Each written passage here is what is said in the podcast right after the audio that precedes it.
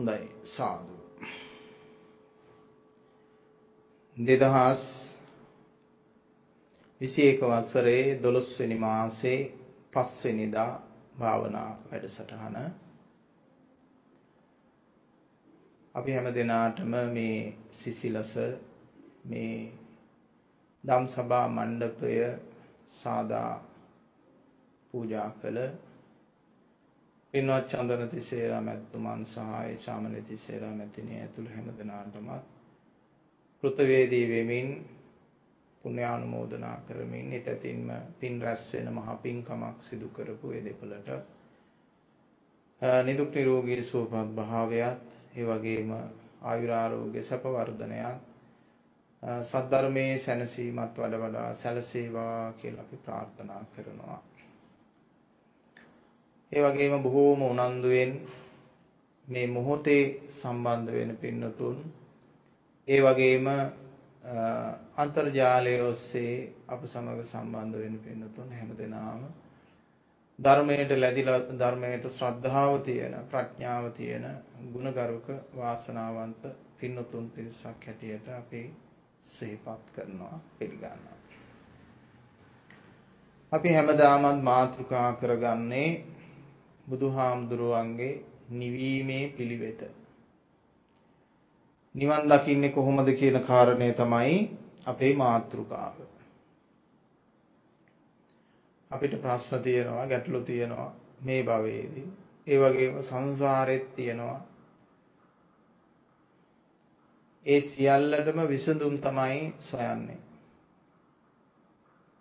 හිතට දැනෙන දේත් එක්ක ජීවිතේ විසඳ ගන්න කල්පනා කළාට පස්සේ බොහෝම උසස් ප්‍රඥාවක් තියෙන මිනිස්සෙකුට විතරයි මොලෙන් ඉවත් වෙලා හදවතට ලැබුම් අරගෙන හදවතේ තියෙන ප්‍රශ්නය විසඳ ගන්න කල්පනා කරන්න.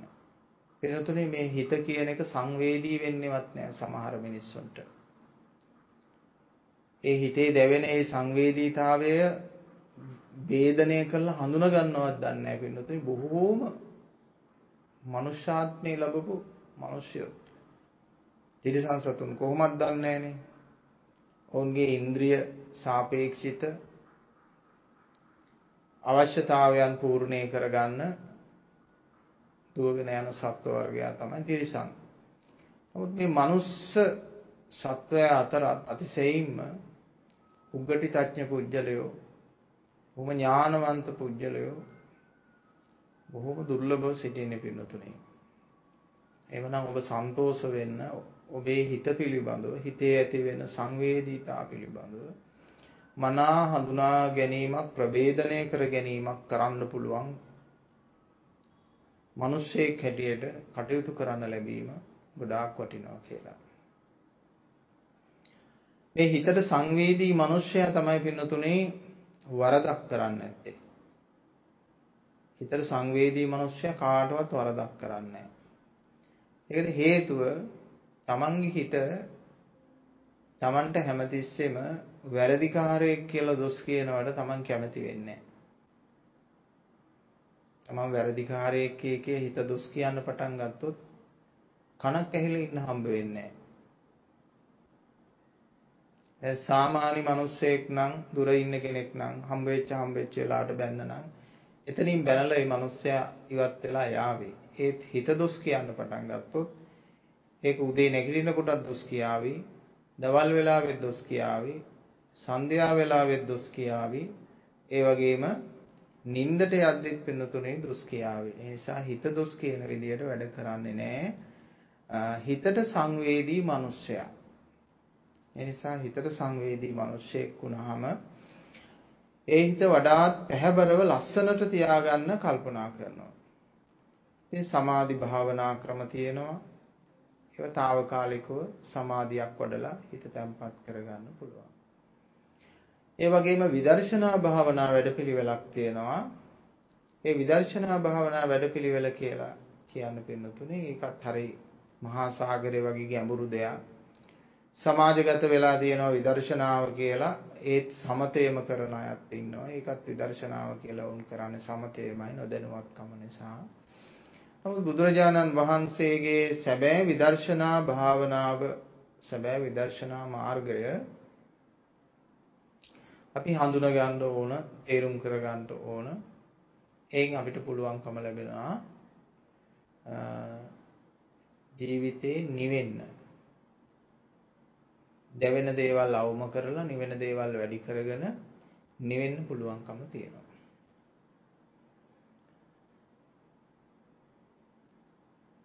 අපි සිටින තැනට අනුව තමයි අපිට ලෝකය පේන්නේ. ඒකයි ලෝකයේ ඇති.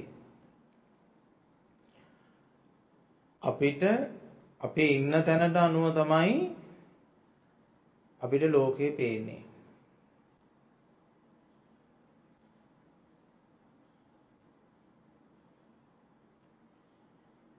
ඒ නිසා අපි ඉන්නේ කොතනද කියලා ඉස්සෙල්ලම බලන්න ඕන.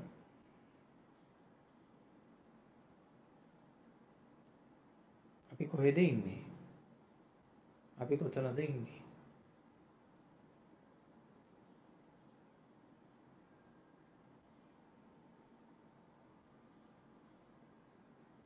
තමන්ම තෝරගන්න තමන් ඉන්නේ කොතනද කියලා.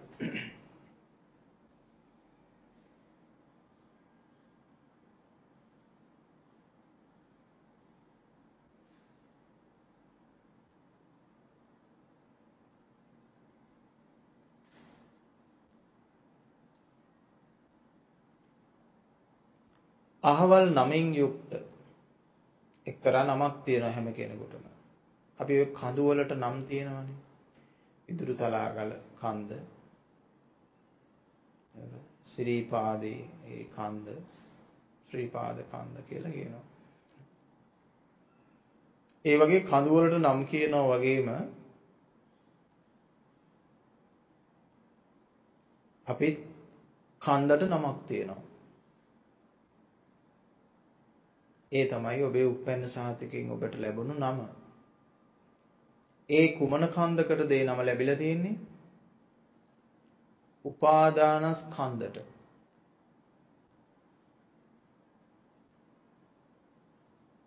ඒ නම හම්බෙලා තියෙන්නේ උපාදානස්කන්ධ. අන්නේ කන්දේ ඉඳන් තමයි ඔබ බලන්නේ. බලන්න ඒක ඇත්තද නැත්තද කියලා. තමා තුළින් තමාගේ අර නමින් නම් වෙච්ච කන්ද උඩ ඉඳලාද ඔබ බලන්නේ කියලා බලන්න. ඒ කන්ද කියලා කියන පින්නතුනේ දැනුම් සම්භාරයක්. තවත් කියතොත් දෘෂ්ටි සම්භාරයක්. තවත් කියතොත් සංකල්ප සම්බන්ධ කන්දක් සම්භාරයක් සංකල්ප විශාල ප්‍රමාණයක්. තවත් කියතොත් ඉන්ද්‍රිය සංවේදීතා සම්භාරයක් කන්දක් කියලා කියන්නේ.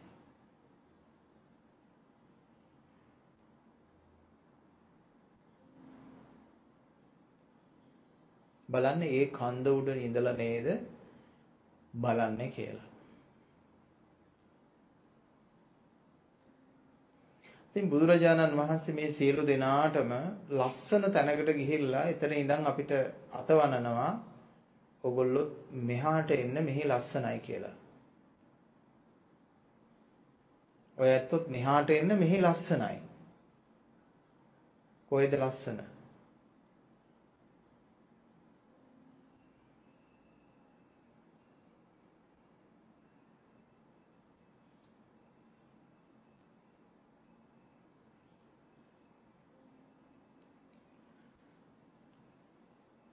මේ ලෝකයේ හිත සනසව ගන්න එක එක තැන්වල සිහිය පිහිටෙව්වා එදා හිටපු ආධ්‍යාත්මික නායකයෝ. බුදුරජාණන් වහන්සේ මෙහෙම බලලා බලලා බලලා බලලා දැනගත්තා දුක තියෙන්නේ දුක්ඛ සමුදය තියෙන දුක්ඛ නිරෝධය තියෙන්නේ දුක්ඛ නිරෝධ ගාමිනී ප්‍රතිපදාව තියෙන්නේ ඈතක නෙමෙයි මෙතනමයි කියලා. ඒ කියන්නේ මේ ඔළුවේ තමයි තියෙන්නේ ඒක. ඒකනේ මේ මිනිස්සු මේ ලෝකේ ඔළුව නිසා දුක් විඳිනවා ඔළුව නිසා සැනසille ඉන්නවා.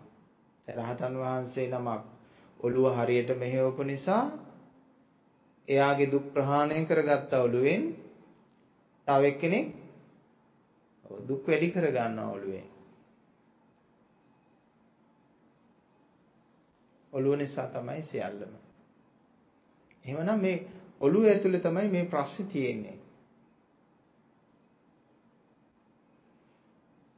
ඉතින් අපේ ගෞතම බුදුහාමුදුරු තීරණය කළා සංඥාවේ නොපිහිටන්න. කොතෙන්දද? කිරිපිඩු දාණය වළඳලා පාත්‍රයේ උඩ ගම්බලා පීනනවා දැකලා ගමන් කරනවා දැකලා පල්ලංකයෙන් වැඩ ඉඳලා කුසතනාට පිටක් උඩ පොඩි ආසනයක් සැප පහසු ආසනයක් නෙමෙයි නමුත් අර පිටුපස්සේ රිදුම් කන එක වේදනාව දෙන එක වළක්ව ගන්න පොඩි බැද්ද ගස් ටිකක් දාලා වාඩි වුණා. අදිෂ්ඨානය කරගත්තා. සංඥාවේ ඇලීමයි වරද. මොනවද සංඥා කියන්නේ? මේ එක එක වෙලාවට මෙහෙම ඔළුව ඇතුළට මෙහෙම නිකන් ටච් වෙනවා. ඉදි කට්ටක් වගේ ඔහම ඇවිල්ලා වදිනවා මොනවා හරි. ඒ හැම එකකින්ම පොඩි පණිවිඩයක් දෙන්නේ. අන්න ඒක නිසා ඒකට අපි කියනවා සංඥාව කියලා. අර පාරේ තියෙන්නේ වර්ණ සංඥා පෝරු. කලර් ලයිට්ස් ඇටියට තියෙන්නේ ඒව තමයි. ඒ සංඥා දෙන්නේ අපිට. සංඥාව දුන්නාම සංඥාවෙන් ඉඟියක් ලැබෙනවා. එහෙමනම් මේ ඇතුළත තියෙන සංඥාවටත් මොකද වෙන්නේ? ආ මෙන්න ඉංගියක් ලැබෙනවා. හැම තිස්සෙම ඉංගියක් ලැබෙනවා.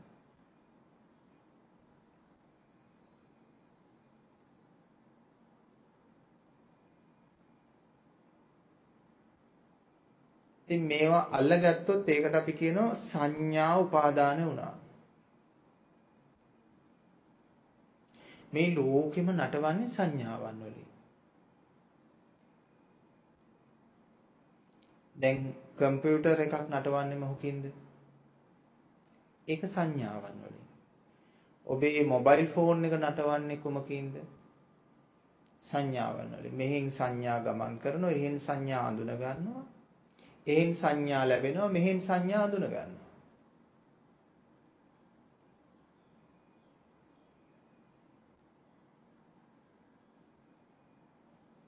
දැන් ඔබ පාවිච්චි කරනවා ඇති සමහරලාට මේ Bluetooth ස්පීකර්ස් කනේ මේ earbuds ආදී පාවිච්චි කරනවා.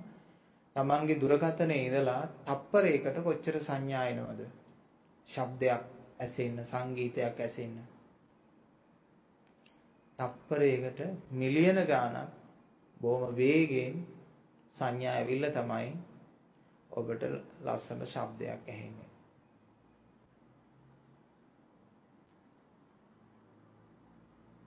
ඊළඟට මේ රූපයක් තවත් දුරකථනයකට තවත් උපකරණයකට ගමන් කරන්නේ කොහොමද? මිලියන ගාණක් වේගයෙන් සංඥා ගිහිලා තමයි එක් එක් සංඥාව අල්ලගෙන තමයි ඒ සංඥාවෙන් තමයි ඒකේ රූපේ මේ විදියට ක්‍රියේට් කරන්නේ.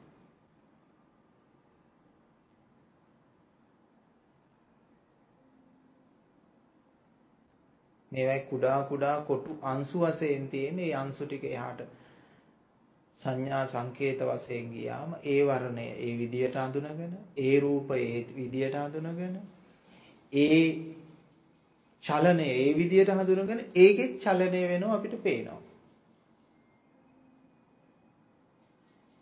මම ඒක පෙන්වන්නේ මෙතනත් ඒකම තමයි වෙන්නේ.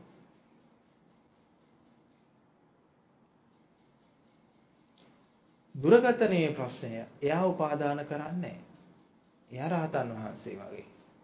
දුරකතනයත් රහතන් වහන්සේ හා සමානයි.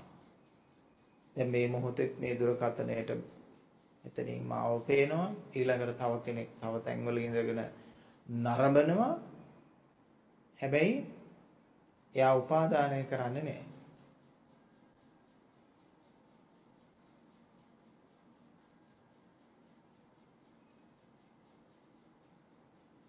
උපාදානය කරගත්තත්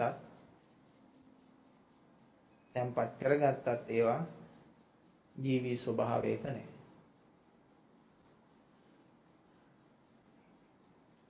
අපි කරන්නේ කොහොමද? ඒක ඒ සංඥාව උපාදානය කරනවා. ඇයි උපාදානය කරන්නේ?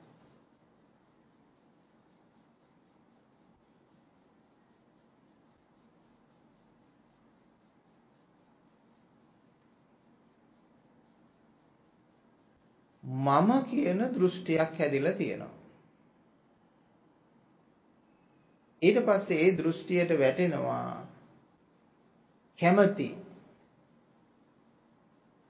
කැමැති කියන දෘෂ්ටියක්.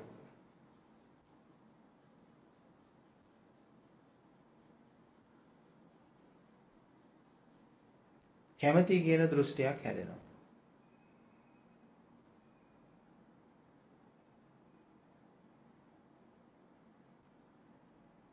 එහෙම නැත්නම් අකමැති කියන දෘෂ්ටියක් හැදෙනවා.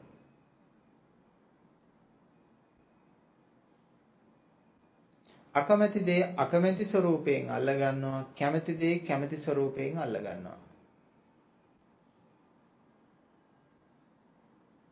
දැන් අපි වඩන්න ඕන අකමැති දේද කැමැති දේද? බොහෝ දෙනෙක් හිතනවා අකමැත්ත වැඩුවාම ඒ කියන්නේ දේවල් වලට ආස නැති බව වැඩුවාම නිවන් දකින්න පුළුවන් කියලා. බෑ පින්නතුනේ. අකමැත්ත වැඩුවොත් ඒත් නිවන් දකින්න බෑ. කැමැත්ත වැඩුවොත් ඒත් නිවන් දකින්න බෑ. ඇයි බැරි? මේ ඔළුවට නිවනක් නෑ. ඒකයි නිවන් දකින්නවා කියන්නේ. ඔළුවට නිවනක් නෑ. අකමැත්ත වැඩුවොත් අකමැත්ත නිසා දැවෙනවා. කැමැත්ත වැඩුවොත් කැමැත්ත නිසා වැඩෙනවා. එතකොට නිවන් දකිද්දි පුණ්‍යාභි සංඛාරත් බෑ අපුණ්‍යාභි සංඛාරත් බෑ. ඒ කියන්නේ පව් කරන්නත් බෑ පින් කරන්නත් බෑ.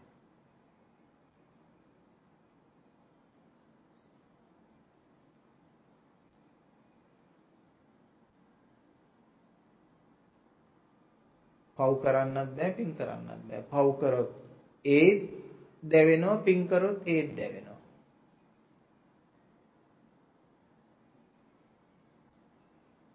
දැන් ටක් ගාලා ලෝභ මිනිස්සෙකුට නම් මතක් වෙන්නේ අර පව් කරන කතාව කෙසේ වෙතත් හරි එහෙනම් ඉතින් අතපාක මොකක්වත් දන් දෙන්න ඕනේ හරි ෂෝක් වැඩේ මේ පින් කරොත් අසර යනවා කියලා. අන්න ටක් ගාලා අල්ල ගන්නවා අර කෑල්ල අර පාට් එක විතරක් ලෝභයට ලස්සනට ගැලපෙනවනේ ටක් ගාලා. ලෝභ හිතට ඒක හරියට ගැලපෙනවා. දැන් එහෙම කතාවක්ද මෙතන තියෙන්නේ? එහෙම කතාවක් නෙමෙයි. මේ භෞතික දෙයක් එහාට මෙහාට කර ගැනීම තුල අපි ලොකු සිහිනයක් මවා ගන්න හොඳ නෑ. අරයට දුන්නා, මෙයාට දුන්නා, මෙහාට දුන්නා, අරෙන් ගත්තා, මෙහාට ගත්තා.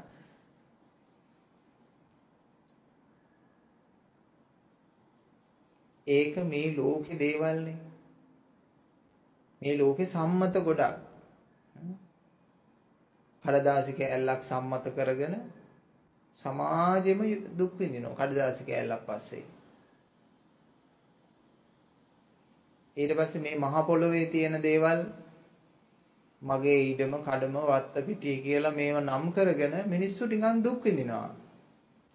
ඔය වගේ දුක් විඳපු ගෝත්‍රික પરම්පරා මිලියන ගාණක් පහුවෙලා මේ අද ගෝත්‍රයේ මේ සිටින්නේ. ආයි තව අනාගතයටත් මේ වගේ ගෝත්‍ර මිලියන ගාණක් යුග යුග පහු වෙනවා.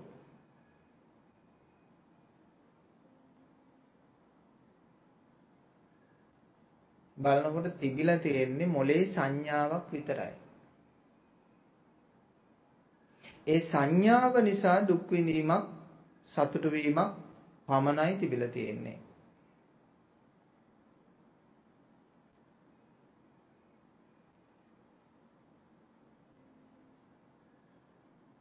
දුක් විඳීමක් සතුටු වීමක් විතරයි තිබිලා තියෙන්නේ.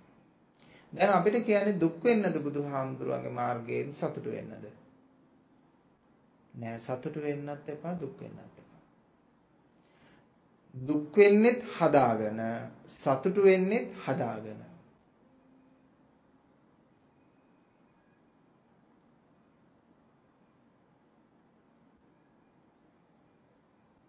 දුක් වෙන්නෙත් හදාගෙන සතුට වෙන්නෙත් හදාගෙන.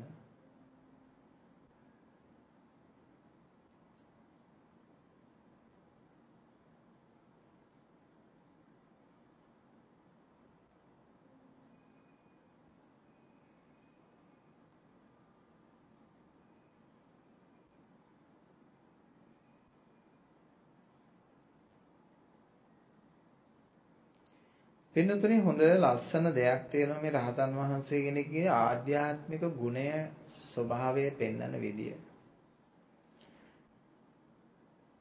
සරියුත් මහරහතන් වහන්සේ ටිකක් සන්ධ්‍යා වෙලා තමයි ආරාමයට වඩිනකොට එදා වැඩම කළේ. ඉතින් කුමන හරි පොඩියට හරි හදාගත්ත කොයිබ කොයිබ හරි ආසනයක සැතපෙන එක තමයි උන්වහන්සේලාගේ ධර්මචර්යාවේ යද්දී තිබුණේ. ඉතින් උන්වහන්සේ සැතපෙන තැනත් තව කවුරු හරි ඇවිල්ලා සැතපෙලා. තවත් සැතපෙන්න තිබුණු තැන්වලත් සැතපෙලා. අපි නම් කරන්නේ සාමාන්‍ය මිනිස්සුયો නම් කරන්නේ කොහොමද කියලා කල්පනා කරන්න. තමන්ගේ තන අර අවදි කළා මේ වාගේ තැනකට හොයාගන්න යන්න ඔය ඔය මගේ තැන. මං හිටපු තැන මං වාඩි වෙච්ච තැන. සිල් ගන්න ගියත් නේද? කියලා එලවල ඕක ඔෆ් ගන්නවා. නමුත් සරියුත් මහරහතන් වහන්සේ වැනි මහා උත්තමයෙක් වෙලා බොහෝම සැප සම්පත් විඳපු දැවැන්ත මහා ධන සිටු පවුලක පුත්‍රයෙක් වෙලා උන්වහන්සේ කල්පනා කළා ඒ කිසිවක් අයිති කරේ නෑ. උන්වහන්සේ ගිහිල්ලා ළඟ තිබුණු ඒ නාගසක් තිබෙන නාගහක් යට උන්වහන්සේ පල්ලංකයෙන් නිරෝධ සුවයෙන් ගහට හේතු වෙලා උන්වහන්සේගේ රාත්‍රී පහන් කළා.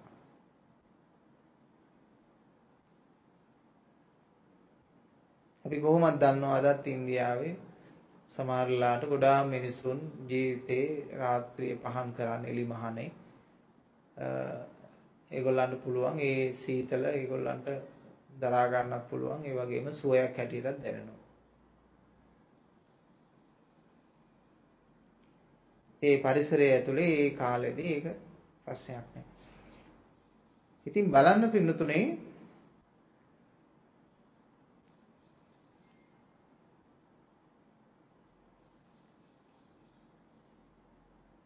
ඒ උත්තමයාගේ ඒ ස්වභාවය තුල පේන්නේ අභ්‍යන්තරය.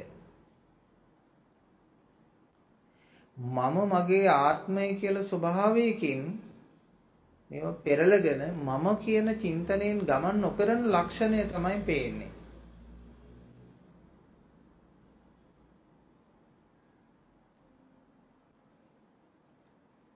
මම කියන ස්වභාවයෙන් තොරව ජීවත් වෙන ස්වභාවයේ ලක්ෂණය තමයි අපිට දක්නට ලැබෙන්නේ.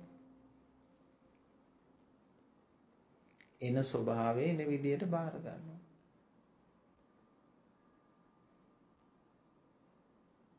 බලන්න අපේ ඥානෙ එහෙමද කියලා නිදහස්ත කියලා ඒ විදියට නිදහස්ත කියලා බලන්න එන ස්වභාවය එන විදියට බාර ගන්න ස්වභාවයක් තියනවද කියලා.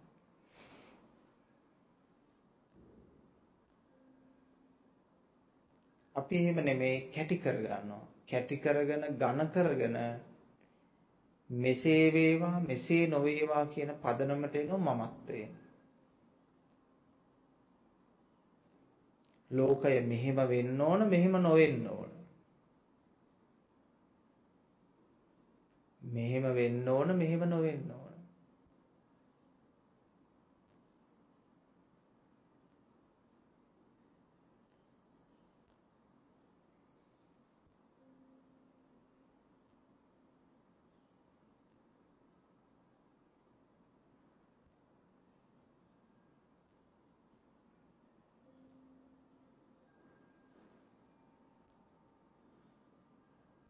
එහෙම වෙන්න ඕනත් නැහැ මෙහෙම වෙන්න ඕනත් නැහැ කියලා අපිට එන්න පුළුවන්ද?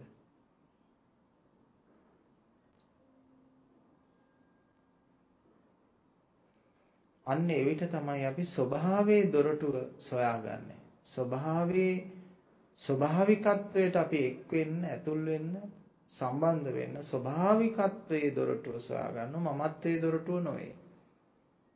අපි සත්‍ය සොයා ගැනීම සඳහා භාවිතා කරන්න ඕන ස්වභාවයේ දොරටුව සොයා ගන්න ඕන. මමත්වයේ දොරටුව නොවේ.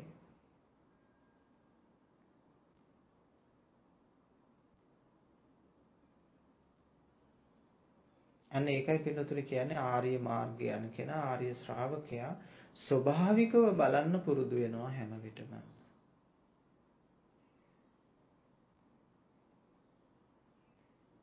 ඒ කාලේ මටත් හිතුණා එතකොට වැඩක් නෑනේ නිවන් දැක්කත් මම නෙමෙයිනේ. එහෙමත් හිතුණා. නිවන් දැක්කහම සිද්ධ වෙන දේ තමයි අර මගේ මගේ කියලා පොඩ්ඩක් හරි සතුටු වෙන දේවල් තියෙනවනේ. ඒ ටික නැතුව යනවා පින්නතුනේ. මමේ මමේ කියලා සතුටු වෙන ස්වභාවය නැතු වෙලා යනවා.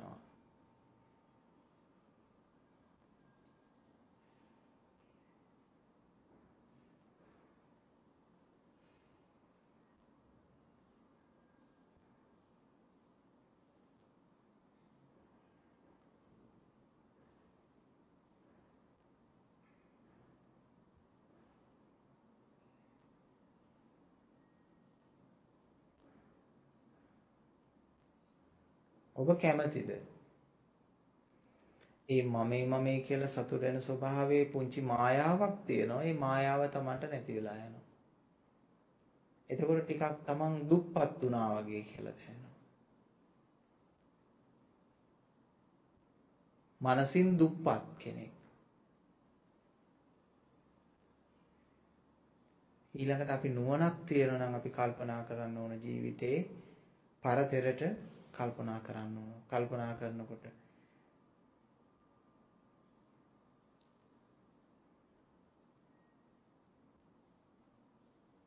සබ්බම් පහය ගමනියන් කියන විදිහට සියල්ල හැරදමා යනවා. මේ ලෝකේ කියලා තේරුම් ගත්තට පස්සේ එහෙනම් මේ తాවකාලික රැවටීමක් විතරයි මනසේ තිබෙන්නේ.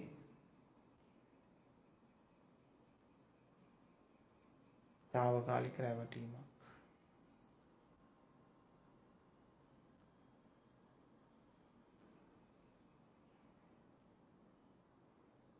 එහෙමනම් මේ తాවකාලික රැවටීමෙන් සංඥාවෙන් රැවටි රැවටි ඉන්නවද? ඒ සංඥාව තමන් ඉවත් කරගන්නවද?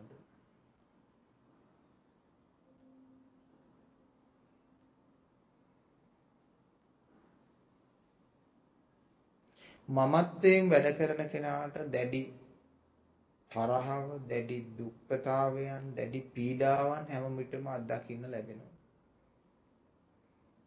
එයා හරියට අර නාට්ඨාමි කෙනෙක් වගේ කියලා අපි උපමා කළා. මමත්වයෙන් ඉන්න පුජ්‍යල නාට්ඨාමි කෙනෙක් වගේ. නාට්ඨාමි ඔළුවේ කරය උඩ එළවලු ගෝනි තියාගෙන ඉන්නවා, අල ගෝනි තියාගෙන ඉන්නවා. අපි දැකලා තියෙනවා ඔය නාට්ඨාමිලා කියන්නේ ඒගොල්ලෝ. බඩු කරෙන් ගෙනියන අයට. ඉතින් අන්න ඒ වගේ මමත්වයේ කර තියාගත්ත කෙනත් ආධ්‍යාත්මික නාට්ඨාමි කෙනෙක්. මමත්වයේ කර තියාගත්ත කෙනත් ආධ්‍යාත්මික නාට්ඨාමි කෙනෙක්. ඒ කර තියාගත්ත දේ තුල තියෙන බර සම්පූර්ණයෙන් තමන්ගේ කොන්දට, තමන්ගේ මනසට, ජීවිතයට වැටෙනවා. ඒක හරි දුකක්. ඒක හරි පීඩාවක්.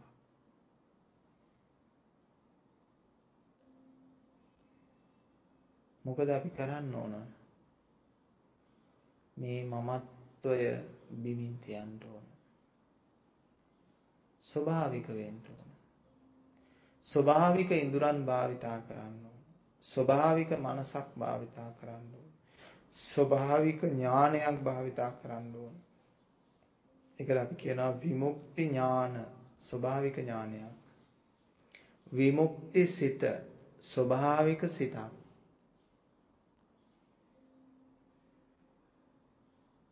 ඒ ස්වභාවික සිතට කිසිදු වෙලාවක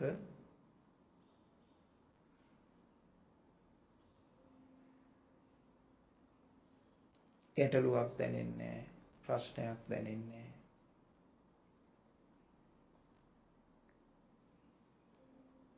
පුට්ටස්ස ලෝක ධම්මේහි චිත්තං යස්සන කම්පති අටලෝ දහමෙන් නොසැලෙන සිත සේලෝ යතා ඒක ගනෝ වාතේන න සමීරති. ඝන පර්වතයන් නොසෙල්ලනවා වගේ එක සෙල්ලෙන්නේ නැහැ. ඒ කියන්නේ ඝන නිසා මේ දැඩි කරගත්ත නිසා නෙමෙයි සෙලවෙන්න දෙයක් අල්ලගත්තේ නැති නිසා.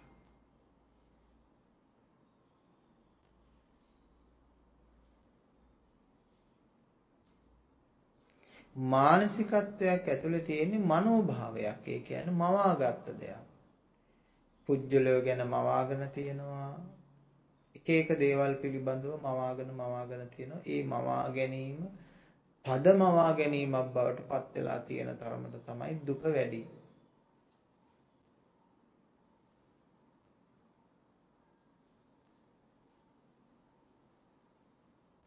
මට අන් අය දුක් දෙනවා නෙමෙයි පින්නතුනේ සත්‍ය. මම මට දුක් දෙනවා. මමත්වය මටම දුක් දෙනවා. මට අන් අය දුක් දෙනවා නෙමෙයි මමත්වය මටම දුක් දෙනවා.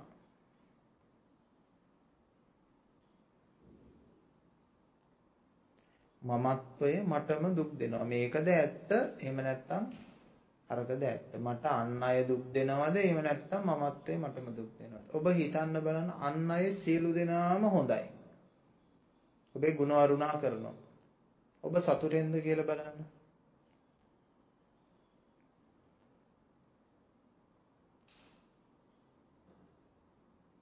ඔබ සතුටෙන්ද?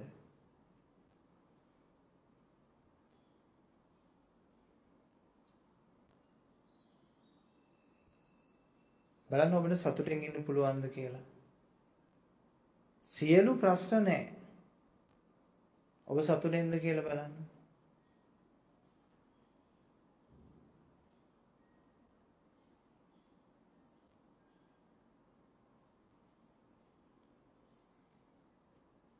එහෙම නැත්නම් ඔබ සිතනවා ලෝකේ යන අහවල් තැනට ගියාම මට සැනසෙල්ලේ ඉන්න පුළුවන් කියලා හිතනවා. හිතන තැනක් තියෙනවද බලන්න.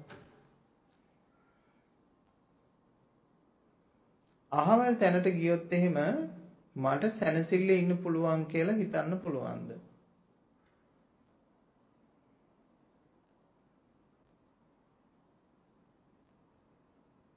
අහවල් தත්ත්වයට ගියාම අපි හිතනවා ගොඩාක් අය හිතන්නේ මේ භෞතික தත්ත්ව තැනට ගියාම තමයි බලයෙන් ආඩ්‍ය වෙලා අහවල් තැනට ගියාම බලයෙන් ධනෙන් ආඩ්‍ය වෙලා අහවල් තැනට ගියාම සැනසෙල්ල ඇති කියලා නෑ. එතනත් තව දුක් ස්වභාවයක් හට ගන්නවා. ඔබ හිතනවා නම් මහරජිනගේ තනතුරේදී දුක් නැත කියලා හිතනවා නම් ඒක මුලාවක්. අහවල් රටේ ජනාධිපති වුණාම දුක් නැහැ කියලා හිතනවා නම් ඒක මුලාවක්. මේ රටේ ජනාධිපති වුණාම දුක් නැහැයි කියලා හිතනවා නම් ඒක මුලාවක්.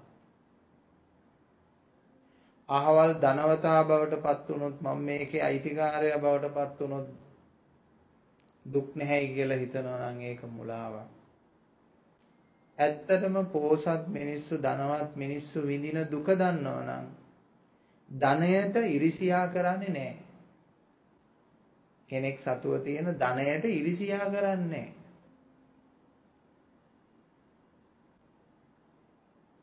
ඒ ධනවත් වෙන්න වෙන්න පෝසත් වෙන්න වෙන්න දුක් විඳිනවා.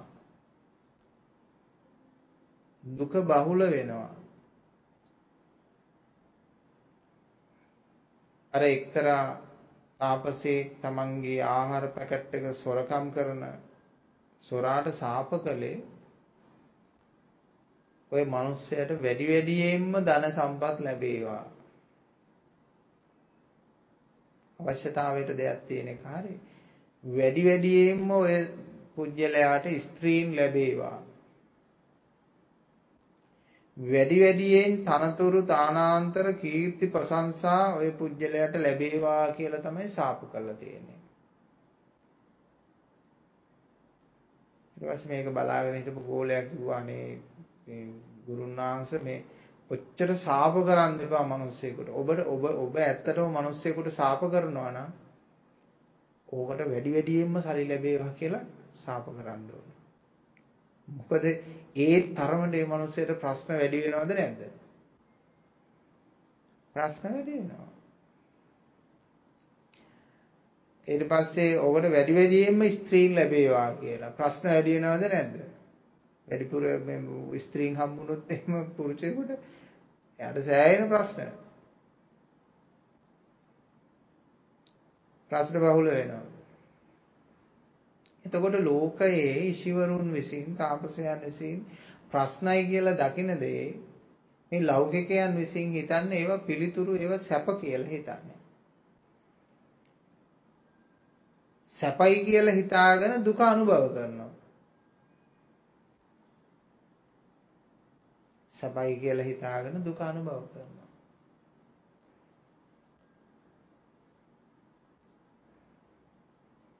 පළඟැටියකේ ස්වභාවයනේ සත්වයාගේ ස්වභාවයට උපමා කළේ.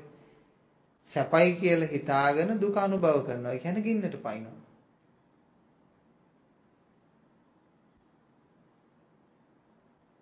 අනතුරට භාජනය වෙනවා. එහෙනම් මේ මානසික ස්වභාවය හරියට තේරුම් ගත්තාම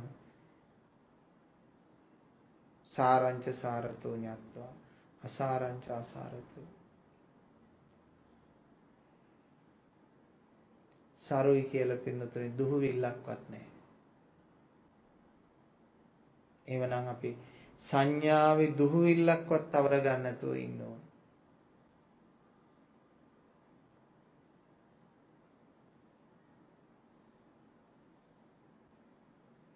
දැන් මේ මොහොතේ ඉඳලා ඔබ මිය කිය කෙනෙක් හැටියට ඇවිදගෙන යන්න.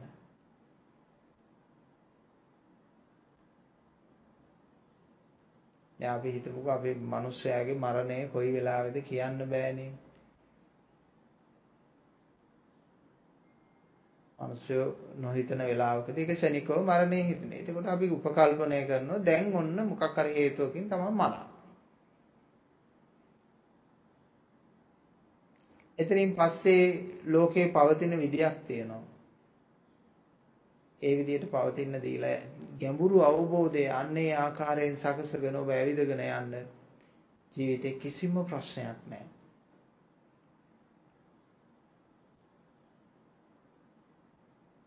මේ මොහොතේ මැරිච්ච කෙනෙක් හැටියට මෙතන ඉඳලා ඇවිදගෙන යන්න.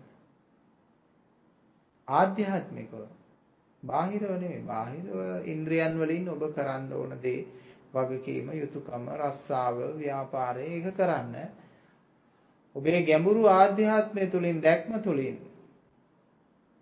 මෙරිලා දකින්න ඕන. එකෙන් අදහස් වෙන්නේ කොහොමද? එකෙන් අදහස් වෙන්නේ සියල්ල සමග සම්බන්ධතාවයක් නැතිව කනෙක්ෂන් එකක් නැතුව එයා කටයුතු කරනවා කියලා. ඒ කියන්නේ ඇලීමකුත් නැහැ, ගැටීමකුත් නැහැ.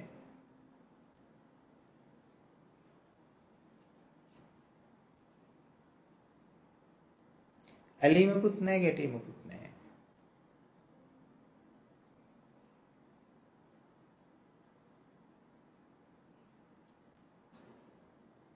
ඒ කියන්නේ ආධ්‍යාත්මික මරණය. සිත මිය යනවා. රහතන් වහන්සේ කෙනෙකුගේ ස්වභාවය ඒකයි. ආර්ය භූමියටපත් වෙනකොට ඒකයි වෙන්නේ සිත මිය යනවා. මිය ගියපු සිතක් තියෙන්නේ. හරියට ඒකනේ බුදුවරුන්ට රහතන් වහන්සේලාට නිඳා කිරීම, අපහාස කිරීම, කීර්ති ප්‍රශංසා ඔය ලබා දීම ඔය ඒ ආධ්‍යාත්මයේ කිසි විටක බාර ගන්න නැහැනේ, පිළිගන්නේ නැහැනේ. ඒ හැම දෙෙම මිය ගියපු මිනිස්සෙකුට කරන දෙයක් හා සමානයි.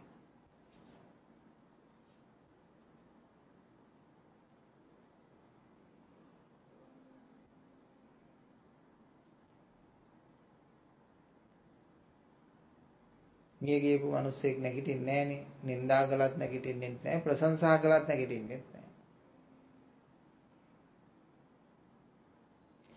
ඉතින් මේ අපි කුඩා සිහිනයක් දකින්නේ ඒ සිහිනය ලස්සන විදියට දකින්න සැපවත් විදියට දකින්න ප්‍රශ්න නැතුව දකින්න ගැටලු නැතුව දකින්න බුදු කෙනෙක් අපිට මාවත පෙන්නවා ආධ්‍යාත්මය විනාශ කරගෙන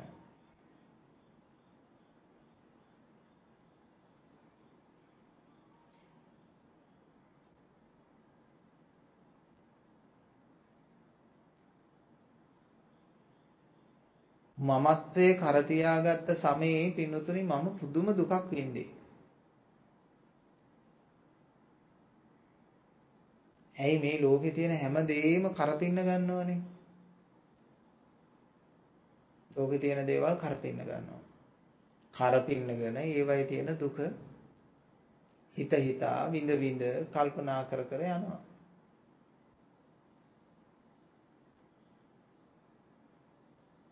මමත්වයේ බැහැරකින් තිබ්බට පස්සේ පින්නතුනේ සෙල්ෆෝන් එකේ කැමරාව වගේ ඇහැ වැඩ කරන්න හදාගන්න පුළුවන්. ඔය ෆෝන් එකේ කැමරාවක් තියෙනනේ ඒ ඒ විදිහට තමයි ඒකත් වැඩ කරන්නේ. ඒක ඕනම පැත්තක ඕනම රූප ඡායාවක් ඒකේ ග්‍රහණය වෙනවා. නමුත් මම මගේ ආත්මය කොට සලකන්න කෙනෙක් ඒක ඇතුලේ නැහැ. දැන් අපේ මේ ඇහි ඇතුලෙත් එහෙමයි. ඕනම රූප සංඥාවක් ගන්නවා ඒව විභජනය කර කර කර කර ඒවත් එක්ක තව තව තව තව විශාල ක්‍රියාවලියක් සිද්ධ කරනවා මොලේ. ඇයි එහෙම කරන්නේ? මමත්වේ නිසා. මමත්වයට උන එසේ නොවේවා මෙසේ වේවා. එසේ නොවේවා මෙසේ වේවා.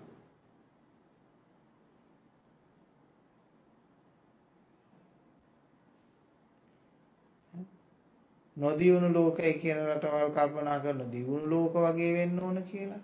දියුණු ලෝක රටවල් කල්පනා කරනවා ආයි අර ගහකොළ තියෙන ගුරු පාරවල් තියෙන ඇලදොල වගේ තියෙන රටවල් නිර්මාණය කරගන්න ඕනේ කියලා. ඉතින් මිනිස්සු එක එක යුගයන් වලදී එක එක දේවල් තමයි පෝසත්කම කියලා සලකන්නේ.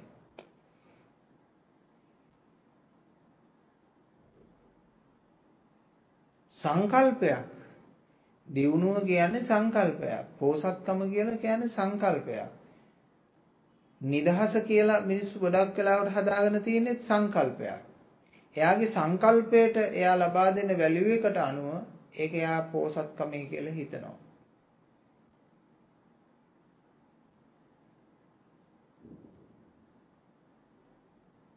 බෞද්ධය හිතන පෝසත්කම නෙමෙයි තව කෙනෙක් හිතන පෝසත්කම. තව කෙනෙක් හිතන පෝසත්කම නෙමෙයි තවත් කෙනෙක්ගේ පෝසත්කම. එතකොට මේ මිනිස්යාගේ මිනිස්යට පෝසත්කම කියන්නේ සංකල්පයක්.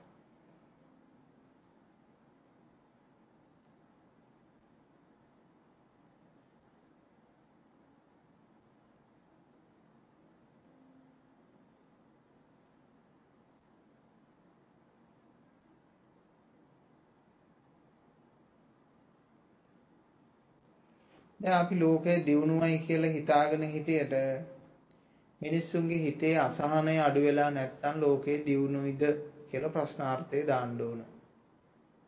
දැන් මම හිතුවා සෙල්ෆෝන් එක කියන එක නිර්මාණය වුණාම ඔක තිබුණ නෑනේ 80 ගණන් වල 90 ගණන් වල මුල භාගේ වගේ ඔය එන්න පටන් ගත්තා. ඉතින් මම මේ සැරේ කල්පනා කරා සෙල්ෆෝන් එක අතේ ගෙනියන්න පුළුවන් ෆෝන් එකක් එනවා ඈ ඊට පස්සේ අපි රූප බලන්න පුළුවන් ෆෝන් එකක් එනවා. ওই විදිහට කල්පනා කරනකොට අපි හිතනවා අනේ මිනිස්සුන්ගේ තියෙන දුක් භාගයට භාගයක් ඉවර වේවි. මිනිස්සුන්ට sannivedanaye හරි පහසු වෙනවනේ. දැන් අඩු වුණාද? අඩු වුණේ මීටත් වඩා සජීවීකරණයෙන් ත්‍රිමාන වශයෙන් රූප ළඟ ඉඳන් කතා කරනවා වගේ අනාගතයේදී එනවා.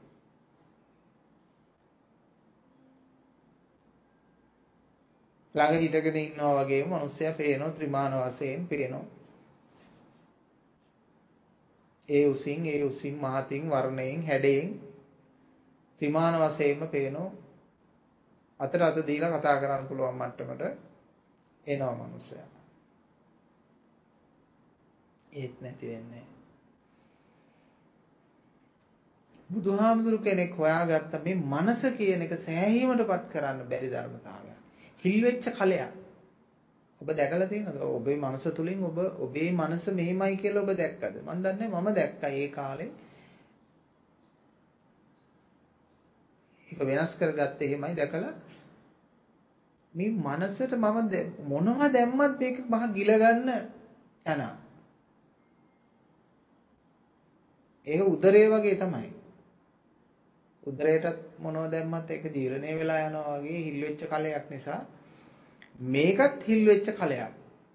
කොච්චර දැම්මත් මොන දේ දැම්මත් සෑහෙන්නේ මේකට රජකමක් දැම්මත් සිටුකමක් දැම්මත් ලෝක බෝලෙම දැම්මත් මේක සෑහීමටපත් වෙන්නේ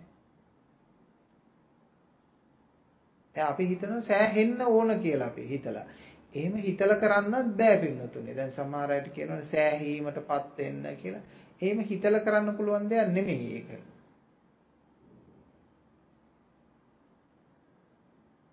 එහෙනම් මොකද තේරුම් කරගන්න ඕන මේ මනස කියන එක අපි අත්හරින්න.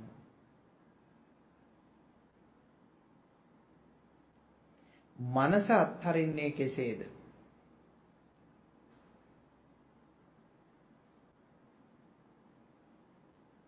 මනස අත්හරින්න තියෙන ක්‍රමයක් නෑ. ක්‍රමයක් නැතුව තමයි මනස අත්හරින්නේ පින්නතොරේ. ක්‍රමයක් නැතුව සිටින විට තමයි මනස අතහැරෙන්නේ. ඒකට ක්‍රමයකට හිටියොත් ක්‍රමයකට ගමන් කරන්නෙම කර්මය කර්මය හැදෙන්නෙම මාන උද්දච්ච අවිද්‍යාව සමග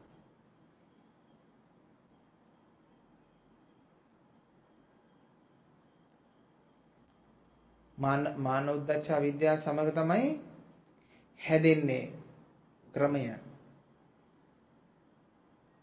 එහෙනම් නිවන් දකින්න නම් මොකද කරන්න තියෙන්නේ? නිවන් දකින්න නම් අපිට තියෙන ක්‍රමයෙන් නිදහස් වෙන්න ඕන. නිකන් ඉන්න ඕන නෙමෙයි ක්‍රමයෙන් නිදහස් වෙන්න ඕන. නිකන් ඉන්නවා කියන්නේ ක්‍රමයක්. ඒකත් හදාගත් එකක් නේ. අර නිකන් ඉන්නවා. නිකන් ඉන්නත් එපා වැඩ කරන්නත් එපා මොනවත් ක්‍රමයක් හදාගන්න නැතුව රාමුවක් හදාගන්න නැතුව සංඥාවක් හදාගන්න නැතුව ඉන්න. ස්වභාව ධර්මය ඔබ ගාන්ට සම්බන්ධ කරගනිවි.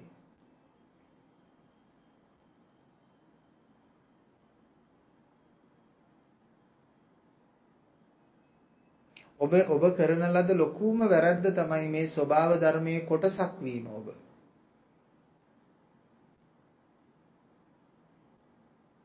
දැන් මිනිසුන් බොහෝ දෙනා කතා කරන්නේ අපි ස්වභාව ධර්මයේ කොටසක් කියලා කියන්නේ. මම අහන ප්‍රශ්නේ ඇයි ඔබ ස්වභාව ධර්මයේ කොටසක් උනේ? ඔබ වැරදි. ඇයි ඔබ ස්වභාව ධර්මයේ කොටසක් උනේ? ඔබට වෙන්න තිබ්බේ සබාධාමේ කොටසක් නොවේ. කුමක්ද? ඔබට වෙන්න තිබ්බේ සබාධමම. ඔබ සබාධමේ කොටසක් නොවි ඔබට වෙන්න පුළුවන්නේ සබාධමම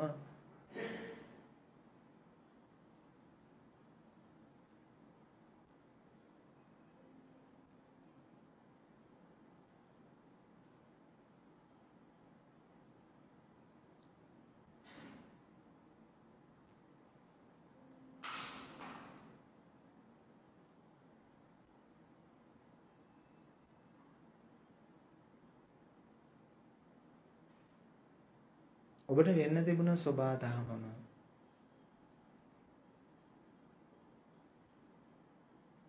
කොහොමද එහෙම වෙන්නේ? අපි ආධ්‍යාත්මිකව මනසින් එහෙම වෙන්නේ. සබාදහමම වන්න.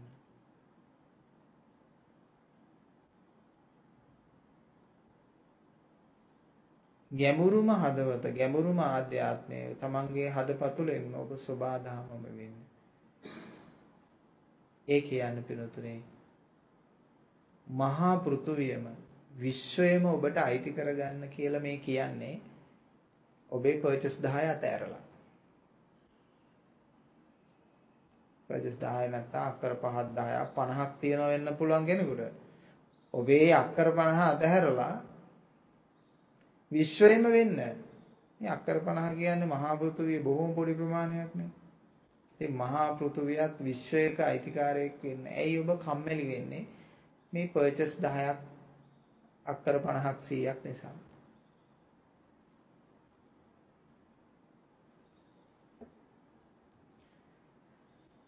තනතුරු පස්සේ යන අයට තනතුරු ලොකුයි. ධනෙ පස්සේ යන අයට ධනය ලොකුයි. කීර්තිය පස්සේ යන අයට කීර්තිය ලොකුයි. ඒව පස්සේ යන්නේ නැති අයට ඒව ලොකු නෑ.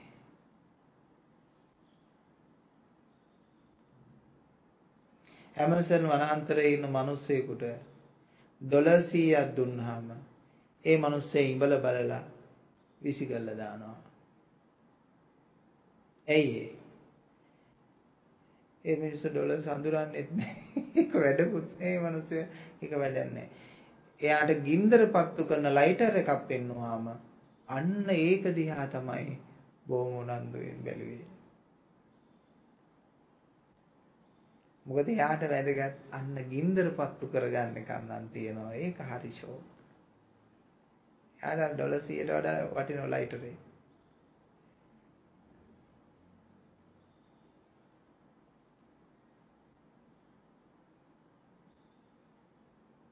මවාගත්ත ලෝකයක නේද පින්නතුනේ පවුනේ ආගමක් නැතුව තිබුණු ලෝකේ ආගම් හදාගෙන මිනිස්සු හරි වෛරී සාගත වැඩ කරනවා.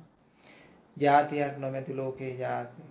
කාගේ ළඟ වුණත් මිත්‍යා දෘෂ්ටි අවිද්‍යාව පහළ වුණාම ඒක ඉතාම දරුණු. ඒකට ආගමක්, ජාතියක්, වර්ගයක් නැහැ. මේ මිනිස්සු මුලා කරන්න පුළුවන්කම තියෙනවා. වෛරයේ රස රස විඳින අය ඉන්නවා. වෛරයේ රස විඳින අය ඉන්න නිසා තමයි සිනමා අධ්‍යක්ෂකවරු සටන් ජවනිකා පුළුවන් තරම් එකතු කරන්නේ ඒකට. ඕනම චිත්‍රපටයකට සටන් ජවනිකා ටිකක් එකතු කරනවා. ඒකට හේතුව ඔවුන්ට වෛරයේ රස විඳින්න ඕන. සමහර ඒවා තියෙන තනිකර සටන්. තියෙන කැටගරිස් හදලා තියෙනවනේ වෙන වෙනම. අන්න ඒ වගේ සටන් ජවනිකා අත්ම තියෙනවා. ඒ වගේ මිනිස්යාගේ මනස ද්වේෂය රස විඳින්න කැමති ස්වභාවයක් තියෙනවා.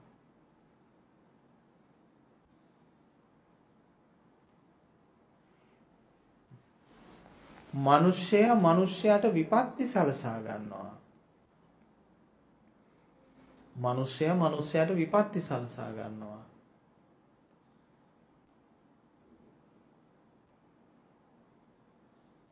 ජීවිතේට සෙත සලසගන්නේ නැහැ. කුඩා කාලේ ඉඳලා සෙත සලස ගන්න කියලා ඔබ ඇවිල්ලා දැන් ආපු දුරක් තියෙනවා. මම අහන්නේ ඔබට සෙතක් වෙලා තියෙනවද කියලා. කුඩා කාලේ අර වැලි වැලි වැලි කෙලි කරන කාලේ, වැලි සෙල්ලම් කරන කාලේ, හෝම් පිටු තලන කාලේ ඉඳලා මේ දක්වාම එන කාලෙදී ඔබට ඔබ සෙතක් කරගෙන තියෙනවා.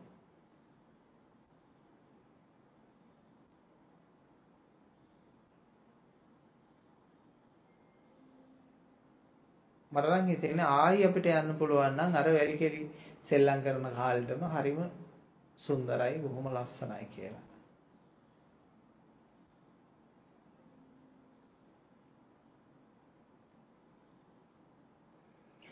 ඒ ඒ පොඩි ළමයාගේ தත්ත්වෙට ඒ කුඩා ලදරුවගේ ඒ ඉඳුරන් தත්ත්වෙට මේ ආරි මාර්ගයේදී ගමන් කරනවාමයි.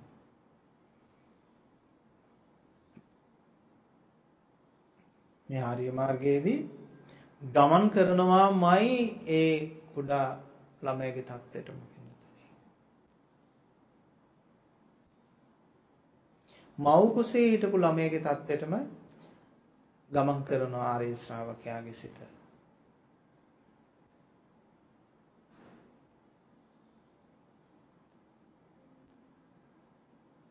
ඔබ හිතන්නකෝ දැන් ඔබ ඉන්නේ මව් කුසේ කියලා. එතනින් ඊළඟට ඒ උදාහරණයෙන් තමන්ගේ මනස තේරුම් ගන්න ඒක ගලප ගන්න. බලන්න මව් කුසේ ඉද්දී ඔබ මොන වගේ රස වින්දනයක් ඇතුව මොන වගේ ස්වභාවයක් ඇතුව හිටියද? තාම නම ආවේ නැහැ. තාම ආගම ආවේ නැහැ. තාම දේශපාලනය සංස්කෘතිය ඒවා ආවේ නැහැ. තාම යාළුවෝ මිත්‍රයෝ ආවේ නැහැ. ලෝකයේ තියෙන එක එක අගයන් තාම ආවේ නැහැ. තාම ලෝකේ නියමයක් දෙන්න පටන් ගත්තේ නැහැ.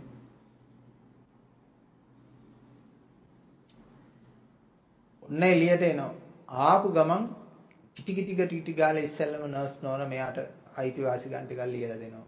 ඔයාගේ අහවල් කෙනා අම්මා තාත්තා වෙන්න ඕන මේමයි මේමයි මේමයි මේ මේක ආගම වෙන්න ඕන ඔයා ස්ත්‍රී පුරුෂයා හැටියට මේ ගණේට වැටෙන්න ඕන මේ පළාතට වැටෙන්න ඕන මේ දිස්ත්‍රික්කයට වැටෙන්න ඕන මේ රටට වැටෙන්න ඕන ඉක්වන්න දානවා අන්න පළවෙනි අයිතිවාසිකම් දුන්න ඒකට කියන උප්පැන්නේ සාතිකේ. මේ සහතිකේ පෙන්නලා තව සහතික ගොඩාක් ඉස්සරහට ගනින් පුතේ කියලා කියනවා. ඊට පස්සේ ඔය සහතික ගැනීමලා අතාරින්නේ මරණ සහතිකේ ගන්නකම්. සහතික ගන්න එක අතාරින්නේ නැහැ. ඉතින් අවසානයේ ගෙවල් වලට ගියාම සමහර අයගේ අපිට පේනවා උපැන්න සහතිකයේ ඉඳලා මරණ සහතිකයේ දක්වාම ඔන්න සහතික ටික බිත්ති ගහලා තියෙනවා. මේ අපේ මහත්තයාගේ මේ අපේ අයියාගේ මේ අපේ තාත්තගේ උපැන්න සහතිකයේ ඉඳලා මරණ සහතිකයේ දක්වාම තියෙනවා. කමක් නැහැ මේ ඔක්කොම ගන්න ඕන. මම මේ කියන්නේ භෞතිකත්වයේ වෙනසක් කරන්න නෙමෙයි. මේ ඔක්කොම ගන්න ජීවිතේ තේරුම් අරගෙන. මේ ඔක්කොම කරන්න. එතකොට පින්නතුනේ අල්ලේ විසගිනිච්චට තුවාලයක් නැති නිසා ප්‍රශ්නයක් නැහැ බුදුවරුත් මේ ලෝකේ පැවතුණා. රහතන් වහන්සේලාත් පැවතුණා. රහතන් වහන්සේලා මහා මෙහෙවරක් කළා. උන්වහන්සේලාගේ ජීවිත ධර්මයේ වෙනුවෙන්ම පූජා කරලා පරිත්‍යාග කළා. ඈ? ඉන්දියාවේ උපදින මීදු මහරහතන් වහන්සේ මේ ලංකාදීපයේ පිරිනුවම් පානවා කියලා මතයකුත් තියෙනවා. එහෙ පිරිනුවම් පෑවා කියලා යම් යම් මතක් තියෙනවා. ඉතින් එහෙම කොහොම හරි ලංකාවේ පිරිනුවම් පෑවා. ඇවිල්ලා මේ මේ කටයුතු මේ මේ ඔක්කොම සිද්ධ කළා. ලෝකෙට මහා මෙහෙවරක් කරලා.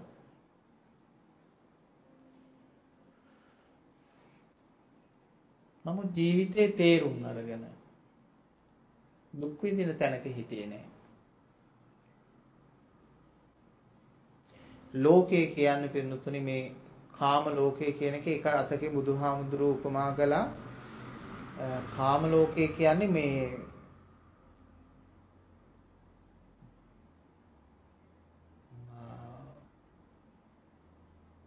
ගිජුලීනියන් අතර උපමාවක් තියෙනවා මස් කැබැල්ලක් වගේ කියලා.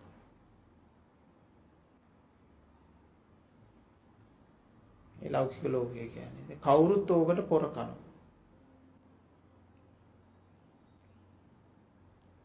ඒ ලෞකික ලෝකයේ උපමා කළේ මිරිඟුවක්. ඒක පස්සේ දුවනවා. ඒ දුවන්නේ වතුර තියෙනවා කියලා හිතලා. වතුර තියනවා කියලා හිතලා දුවනවා. ඉතින් මට හිතෙනවා මමත් දුවනවද කියලා. නෑ මට මේ බණ කියන එක මේ අසුරු සැනින් අතර කරන්න පුළුවන්.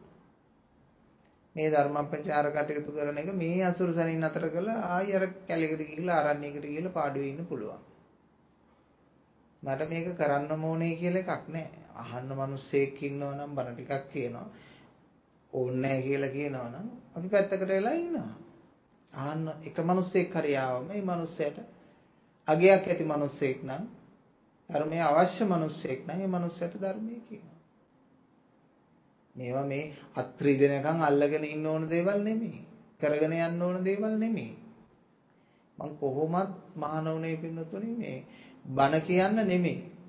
මගේ පරමාර්ථය උනේ මහාන වෙලා මිනිස්සු දකින්නේ නැති ඈතකට වෙලා ඉන්න ඕන කියලා. මොකද මට මුලින්ම තේරුන්නේ නැහනේ මනස දුකයි කියලා. මට මුලින් තේරුනේ මිනිස්සු දුකයි කියලා. මේ මිනිස්සු කියන්නේ සත පාගට විශ්වාස කරන්න බැරි මූණට එකක් කතා කරන හිතේ තව එකක් තියාගන්න මෙතන එකක් කතා කරන තව තැනකට ගිහින් තව එකක් කතා කරන මහා කාලකණි තුච්ච જાතියක් කියලා තමයි මට හැඟීමක් ආවා. මම දන්නේ එහෙම නෙවෙන්නේ නැති. නමුත් මට එහෙම හැඟීමක් ආවා. එහෙම හැඟීමක් ආපු නිසා මං හරි ආසයි මිනිස්සෙක් නොදැක හිටපු දවසට මං හරි සන්තෝෂ වෙනවා. මං අද දවසට එක මිනිස්සෙක් දැකලා නැහැ නේ කියලා. හැබැයි මම මෙහි කුටියේ ඉද්දී උනත් එහෙම වෙන දවස් ගොඩක් තියෙනවා يعني කිසිම මිනිස්සෙක් ඒ දවසට දැකලා නැහැ මොනවද සජීවීව දැකලා නැහැ. ඒ හරි සන්තෝෂයි ඒක. ඉතින් ඒ විදිහට ඉන්න තමයි බලාපොරොත්තු වෙන්නේ. ඉතින් ස්වභාව ධර්මයේ විසින් කරකවල කරකවල කරකවල කරකවල මම දන්නේ මෙතෙන්ට ගෙනල්ලා දාලා තියෙනවා. ඒක ස්වභාව ධර්මයේ නියමයක් අනුව. ඉතින් තවදුරටත් මේ ස්වභාව ධර්මයේම ගලාගෙන යෑමක් සිද්ධ වෙයි. මොකද මම යම් කිසි කාර්යයකට මෙහෙට එන්නේ නැති ඒ කාර්යය මම ඉෂ්ට කරනවා ඇති. ඒක අත්හැරීමේ යුක්තව කරනකොට මට එච්චර ප්‍රශ්නයක් නෙමෙයි.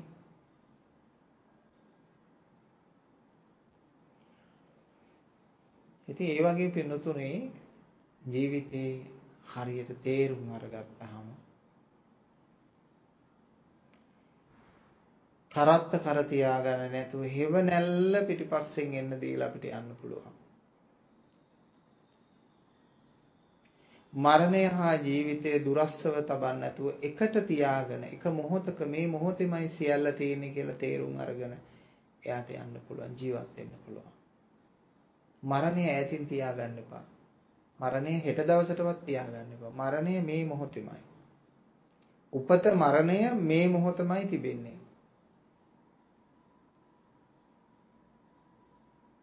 උපත මරණය මේ මොහොතෙමයි තිබෙන්නේ. ඈතින් නෑ. අයි පස්සේ මැරෙන්න කෙනෙක් නෑ. ජීවත් වෙලා ඉන්න කෙනාත් මරණයටපත් වෙච්ච කෙනා මෙතනමයි. කොච්චර සමීපද කියනවා නම් ඒක එක කාසියක් වගේ. කාසිය දෙපැත්ත වගේ නම් ජීවිතය හා මරණය එක කාසියක් වගේ.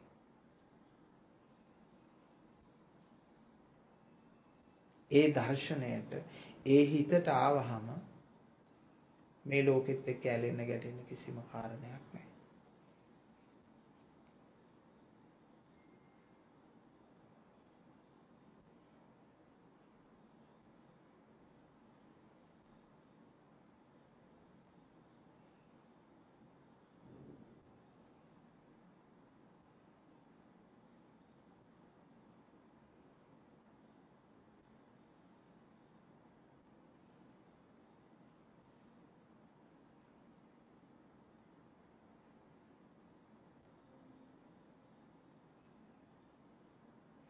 දැන් බලන්න රහතන් වහන්සේලාගෙන් අසපු ප්‍රශ්න කීපයක් මම මතක් කරන්න පෙන්නතුනේ රහතන් වහන්සේ කෙනෙක් කියලා හැගෙද්දි දැන් නාගසේන මහරහතන් වහන්සේ කියන්නේ කවුද කියලා අහලා තියෙනවා මිනිඳ රජුරු. ඒවරේ බුදුර එතෙන්දි ප්‍රකාශ කරලා තියෙන නාගසේන නාගසේන කියා කෙනෙක් නැත.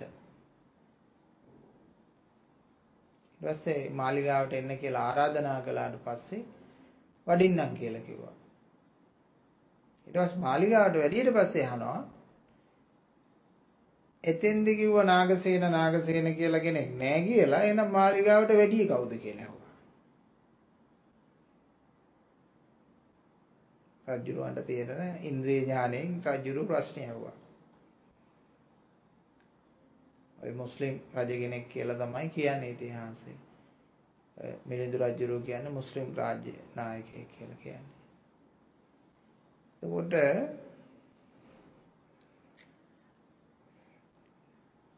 මහරජ ඔබට කරත්තයක් තියෙනවා තියෙනවා. දැන් කරත්තේ කරාදි රෝද ඔය තියෙන දේවල් ඔක්කොම කෑලි කෑලි ගලවන්න ඇඳි ඔක්කොම ගලවන්න කියලා කිව්වා. ඊට පස්සේ දැන් ඔබ මේකට කරත්තේ කියනවාද කියලා අහුවා. කිව්ව නෑ මම දැන් මේකට කරත්තේ කියන්නේ නෑ කිව්වා. දැන් මේ ටික ඔක්කොම එකට අමුණන්න කියන කිව්වා. දැන් මේකට කරත්තේ කියනවා. ඔව් දැන් මේකට කරත්තේ කියනවා කිව්වා. දැන් දැක්ක නේද? උපාදානස්කන්ධ හදාගත්තාම මම කියන පුජ්‍යලයක් හැදුනා. ඒක කඩලා බිඳලා බැලුවාම පුජ්‍යලයක් නෑ.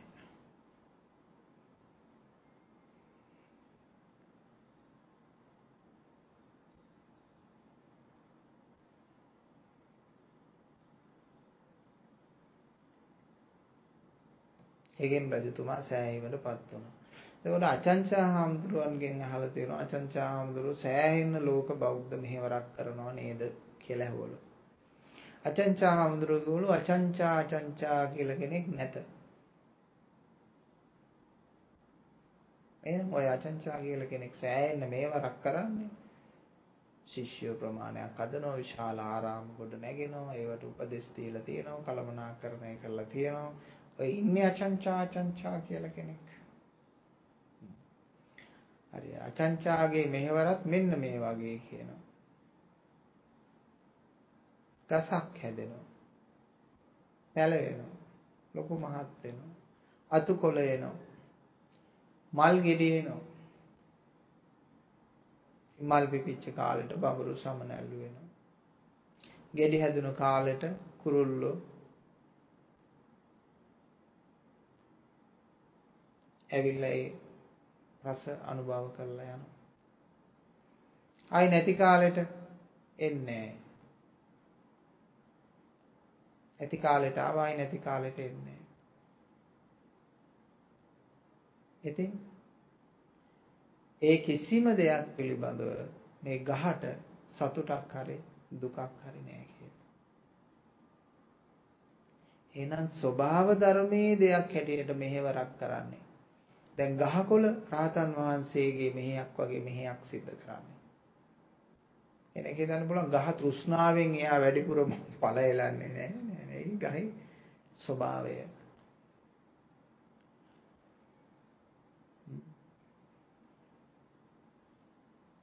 හරීම සරලයි සද්ධර්මය හරීම සරලයි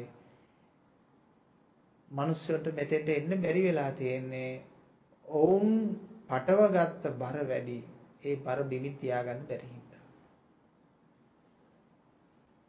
තේරුණාද ඒ බර බිමින් තියාගන්න බැරි වෙච්ච නිසා තමයි ඒගොල්ලන්ට මෙතෙන්ට එන්න බැරි වෙලා තියෙන්නේ. නැත්තම් ධර්මයේ තමයි මේ ලෝකේ නොමිලෙම සරලවම ලබා ගන්න තියෙන එකම දේ පින්වත්නි. නොමිලෙම සරලවම ලබා ගන්න තියෙන එකම දේ සද්ධර්මය.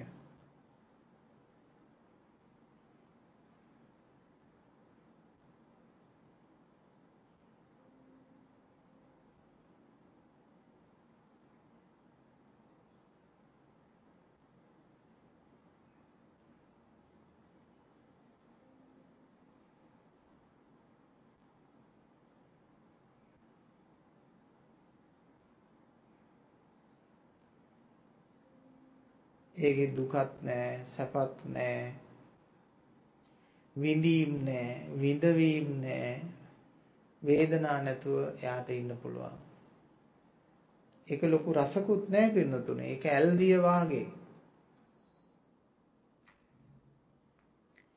ඇල්දිය වාගේ.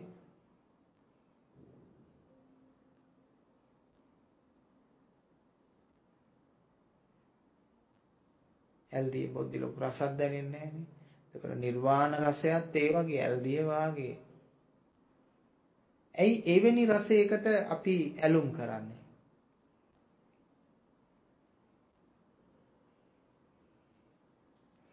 රැවටුණු රසයකට වඩා හොඳයි විද්‍යාත්මක රසය සත්‍යයේ රසය සත්‍ය රසවත්නේ සත්‍යයේ රසය රසවත් අවිද්‍යාවේ රසයට වඩා.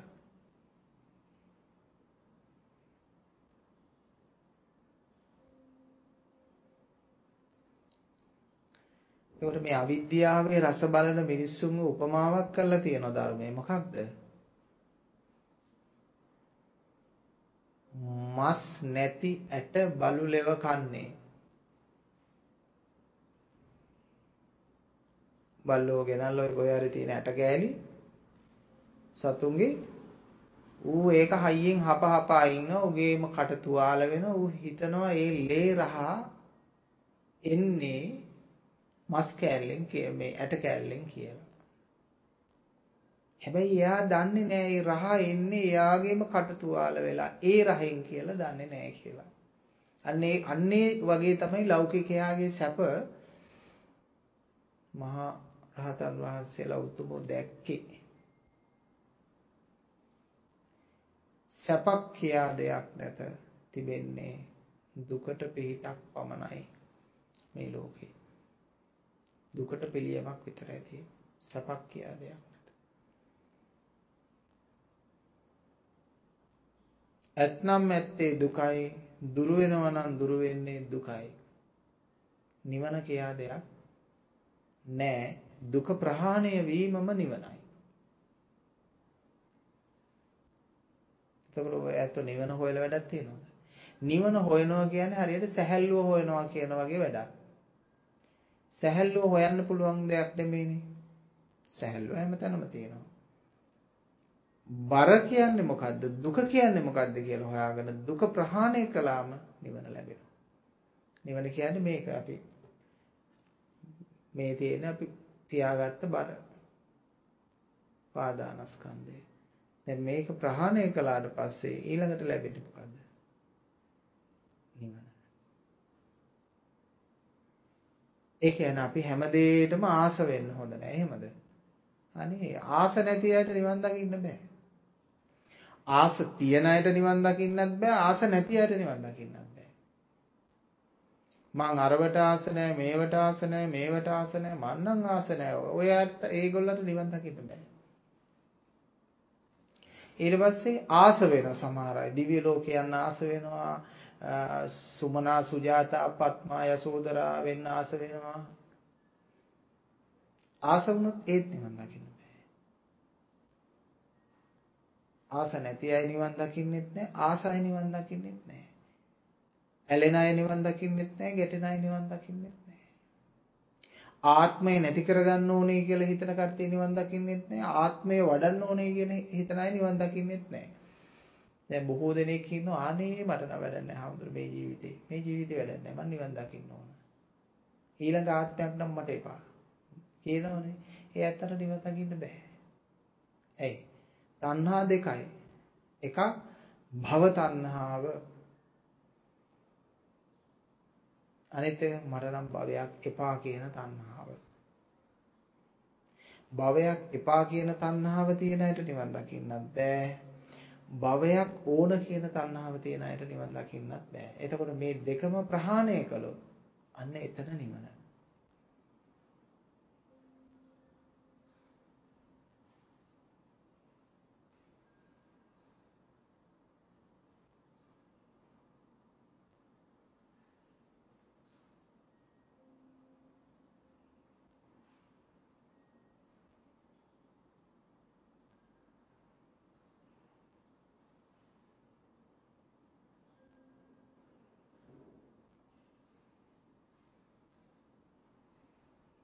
මොලේ ඇති කරන සංඥාවක් නිසා මුළු ලෝකයම මිනිස්යාගේ මිනිස්යට ભેදයි. ගමින් ගමට ભેදයි. පාසලෙන් පාසලට ભેදයි. පලාතෙන් පලාතට ભેදයි. රටින් රටට ભેදයි. ආගමෙන් ආගමට ભેදයි. කොහෙද මේ ප්‍රශ්නේ තියෙන්නේ? මේ ප්‍රශ්නේ තියෙන්නේ පින්නතුනේ මොලේ මොලේ මොලේ ප්‍රශ්නේ මොලේ ප්‍රශ්නේ. ඇලෙන ප්‍රශ්නත් මොලේ ගැටෙන ප්‍රශ්නත් තියෙන්නේ මොලේ.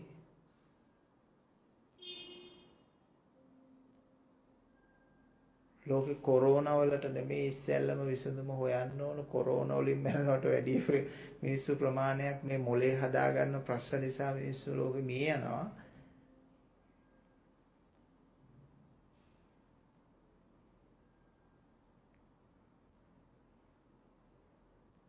ඉතින් මිනිස්සුන්ගේ මේ තියෙන මොලේ ප්‍රශ්නේ විසඳ ගන්න බේතක් ලෝකේ නිෂ්පාදනය වෙන්නේ නැහැ ධර්මයේ තමයි තියෙන නිෂ්පාදනය ඒ නිසා මොලෙන් තේරුම් අරගෙන හැම දෙයක් දිහාම මෙත් සිතවිල්ලකින් බලන්න පුළුවන් දර්ශන තලයටපත් වෙන්න ඕන. එතන ಜಾති ආගම් වර්ග කුල ભેද මොකවත් නැතුව දකින්න පුළුවන්කම තියෙනවා. පුජ්‍යලයක් නැතුව දකින්න පුළුවන්කම තියෙනවා. උස් පහත් ભેදයක් නැතුව දකින්න පුළුවන්කම තියෙනවා. අන්න ඒ අය තමයි මේ ලෝකේ ශ්‍රේෂ්ඨ උත්තමයෝ.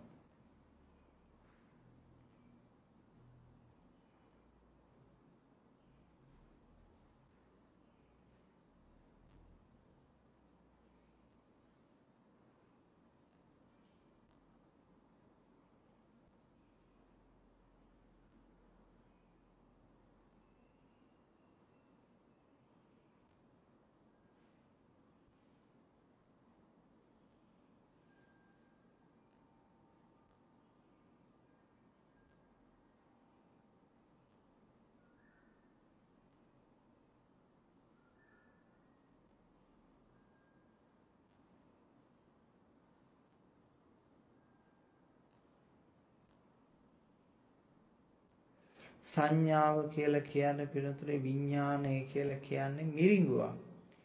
ඒ මිරිඟුව තුල දෙයක් තියෙනවා කියලා හිතන්න එපා. එහෙනම් සංඥාවක් එන මොනවා හරි දෙයක් අපිට එනවා. ආගම වෙන්න පුළුවන්, ජාතිය වෙන්න පුළුවන්, මොනවා හරි තනතුරක් වෙන්න පුළුවන්, මොනවා හරි දෙයක් වෙන්න පුළුවන්, කෙනෙක් වෙන්න පුළුවන්. ඒක එන්නේ සංඥාවක් එන්නේ. ඒක මරීචිකං, ඒක මිරිඟුවක්. දහමෙන් උගන්වන්නේ මිරිඟුවක් ඒකයි. ඒක ඇත්තක් කියලා ගන්න එපා. පේනවා ඒකේ තුල යමක් තියෙනවා කියලා. ඒක ඇත්තක් කියලා ගන්න එපා. ඒක මායාවක්.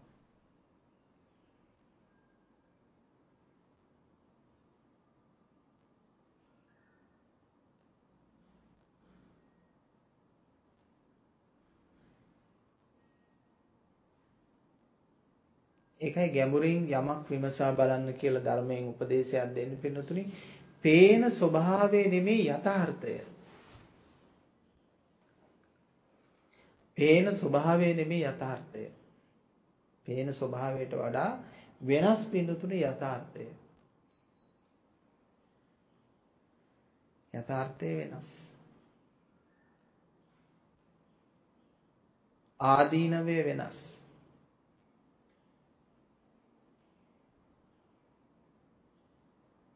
දැන් ලස්සන දියවිලක් දකින්න නාන්න. අනේ ෂෝක් වතුර කියන සංකල්පය විතරක් එයා දකිනවා. තේරුණාද? මෙච්චර හොඳ වතුර ටිකකින් නාන්න නැතුව යා මනියා මෝඩයනේ. මේ වතුර ටික නාන්න ඕන. ඔන්න ඔගයි ලෞකිකයාගේ හැටි. තේරුණා නේද? මේ ලෝකයේ අංගිසි ස්ථාවරයක් තැනක් ජනාධිපතිකම වෙන්න පුළුවන්. ඒ අගමැතිකම වෙන්න පුළුවන්. එහෙම නැත්නම් ප්‍රධාන තනතුරක් වෙන්න පුළුවන්. ජේෂ්ඨත්වයක් වෙන්න පුළුවන්. එහෙම නැත්නම් ධනයෙන් ආඩ්‍ය වෙන්න පුළුවන්. බලයෙන් ආඩ්‍ය වෙනවා වෙන්න පුළුවන්. මොනම හරි දෙයකින් වෙන්න පුළුවන්. විවාහයක් වෙන්න පුළුවන්. ඔය ඕව දකින්න එක එක තැන්වලදී ලස්සන දිය පිරුණු විලක් වගේ. ඒ කියන්නේ මේක නාන්න ඕන.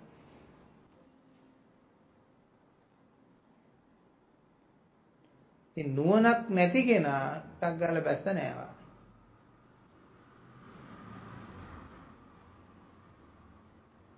නුවණක් ඇති කෙනා දියවිල ලස්සන වුණාට පොඩ්ඩක් ප්‍රවේශම් වෙන්න ඕන. මේ වගේ තැන්වල ධර්ම සත්තු ඉන්න පුළුවන්. දිය රකුසෝ ඉන්න පුළුවන්. කිඹුල්ලෝ ඉන්න පුළුවන්. මොන වගේ තත්වයක් තියෙන තැනද කියලා කියන්න බෑ. කියලා කල්පනා කරනවා.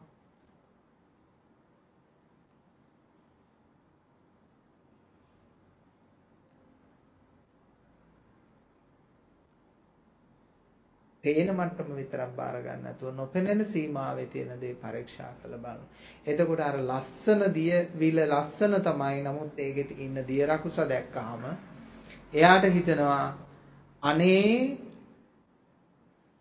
මේ ලස්සන තියවිල මට එපා. ඒ වතුර ටික නාන්න නැද්ද? නෑ නෑ නෑ ඕනේ මේ මේම හොඳයි මේම හොඳයි. කිඹුලට කියලා කව ගන්නවට වඩා මේම හොඳයි. දැක නේද?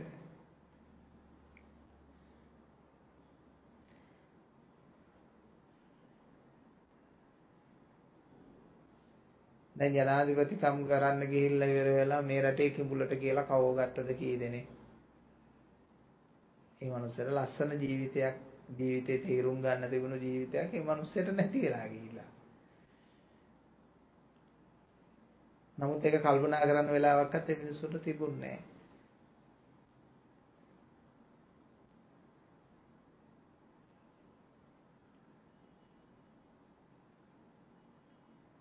මේ මුනිවරු දකින විදිය සාමාන්‍ය ධනවාදී සම්ප්‍රදායක් තුල දකින විදිය නෙමෙයි. ආර්ථික ධනාත්මක චින්තනයේ දකින විදිය නෙමෙයි. ඒක තියෙන්නේ ඒක ආර්ථිකේ ගොඩ ගහ ගන්න, මුදල් ගොඩ ගහ ගන්න ක්‍රම හරි සමාජයට භාණ්ඩ ටික අලෙවි කරන්න කරන්න පුළුවන් හැම දෙයක්ම කරලා දැන්වීමට ලස්සන පිරිමි අය අරගෙන ලස්සන කාන්තාවෝ අරගෙන ඒගොල්ලන්ගේ නියපොත්තේ ඉඳලා හිබඳේ ඉඳලා පාට කරලා හිටගෙන තියවලා ලස්සන ඇඳුම් අඳලා හේතු වෙන්න තියලා කොහොම හරි මේව විකුණනවා. තේරෙනවද? ඒ විකුණන මොනවා හරි දාන්න. දැන් මේ ඔය ඇඩ් වල දකින්න විදියට ගත්තාම බාණ්ඩේ ඇඩ් එකේ විදියට නෙමෙයි බාණ්ඩේ තියෙන්නේ. බාණ්ඩෙට බාණ්ඩේ ක්‍රියාව නැහැ. ඉතින් ඒ මනුස්සයා එහෙම තමයි පෙන්වන්නේ. තීන්ත වර්ගයේම පෙන්වන්නේ ඔන්න වාහනේ ගෑව ගමන් හොස් ගාලා පැල්ලම් ඔක්කොම යනවා කියලා ගෙනල්ලා කැපට යන්නේ නැහැ. ඉතින් ඒ වගේ තමයි මිනිස්සු දේවල් කරන්නේ. පෙන්වන්නේ විශාල මේස ඇතිරිල්ලක් පෙන්වන්නේ. ආවහම එන්නේ ලේන්සුවක් විතර එකක්. තින් ලෝකේ හැටි. ඒ ක්‍රමයට යන අයට මේ දහම නෙමෙයි. ඒක වෙනම දහමක් ඒක. මේ ජීවිතේ කාල ඇති වෙලා බීල ඇති වෙලා හැමදේම ඇති වෙච්ච හැට තේරුම් ගන්න තියෙන ජීවිතයක්. හැබැයි මේක තේරුම් ගත්තට පස්සේ කරනවා නම් සත්භාවයෙන් යුක්තව වැඩ කරන්නත් පුළුවන්. ඒත් මේ අසත්පුරුෂ සමාජයේ සත්භාවයෙන් වැඩ කරන්න පුළුවන්ද කියන ප්‍රශ්නයක් තියෙනවා. තේරුණානේ? සත් මේ අසත්පුරුෂ සමාජයේ අසත්පුරුෂ නම් එයාට සත්භාවයෙන් වැඩ කරන්න පුළුවන්ද කියන ප්‍රශ්නයක් තියෙනවා. සත්භාවයේ යුක්ත පුජ්‍යලයා මෝඩයෙක් හැටියට දකිනවා නම් නොහැකියාවේ පුජ්‍යලයෙක් හැටියට දකිනවා නම් අසාර්ථක පුජ්‍යලයෙක් හැටියට දකිනවා නම්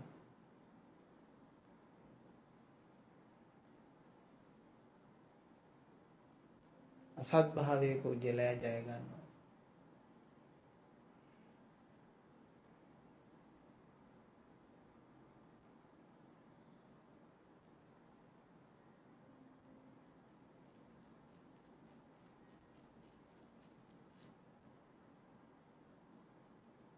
බලන බුදු පියාණන් වහන්සේලා මොනතරම් අතහැරීමේ ලක්ෂණයක් පෙන්වවද කියනවා නම් උන්වහන්සේගේ බුදු වීම ගසක් යට ඉපදීමත් ගසක් යට පිරිනුවන් පෑමත් ගසක් යටම තෝරගත්තා. ඕගොල්ලෝ පූජා කළා තමයි රන් මිනි මුතු මැණික් අල්ලපු ආසන පූජා කළා තමයි පූජා කරපු නිසා මමත් ඒවයි වැඩ ඉඳලා බණ කිව්වා තමයි. නමුත් මගේ අතහැරීම මේකයි. ඒ බුදුවරයෙක්ගේ තිබුණු ඒ මහා කාරුණික හදවත තේරුම් ගත්තේ නැති මිනිස්සු කොච්චර හිටියද?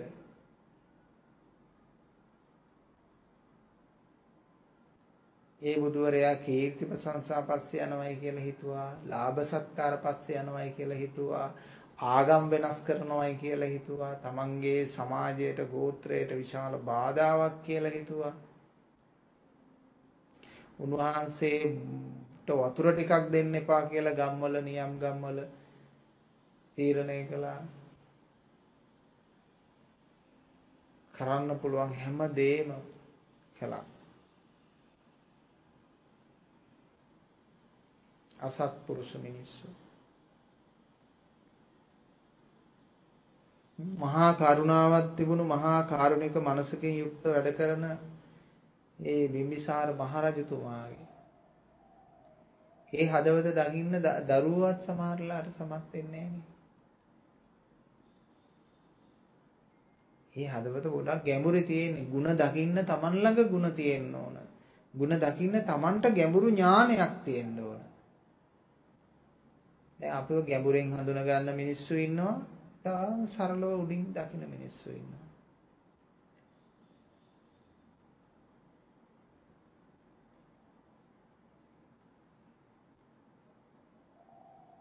ඉතින් ගැඹුරින් දකින මිනිස්සුන්ට ගැඹුරින් පේනවා සරලව දකින මිනිස්සුන්ට සරලව පේනවා. ඒ මිනිස්සුන්ගේ මට්ටම.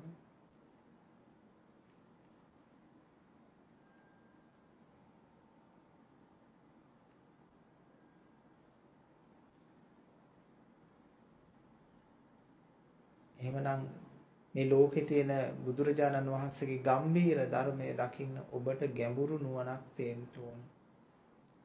ගැඹුරු නුවණක් කියන්නේ ගැඹුරින් යමක් කල්පනා කරන්න හැකියාව තියෙන.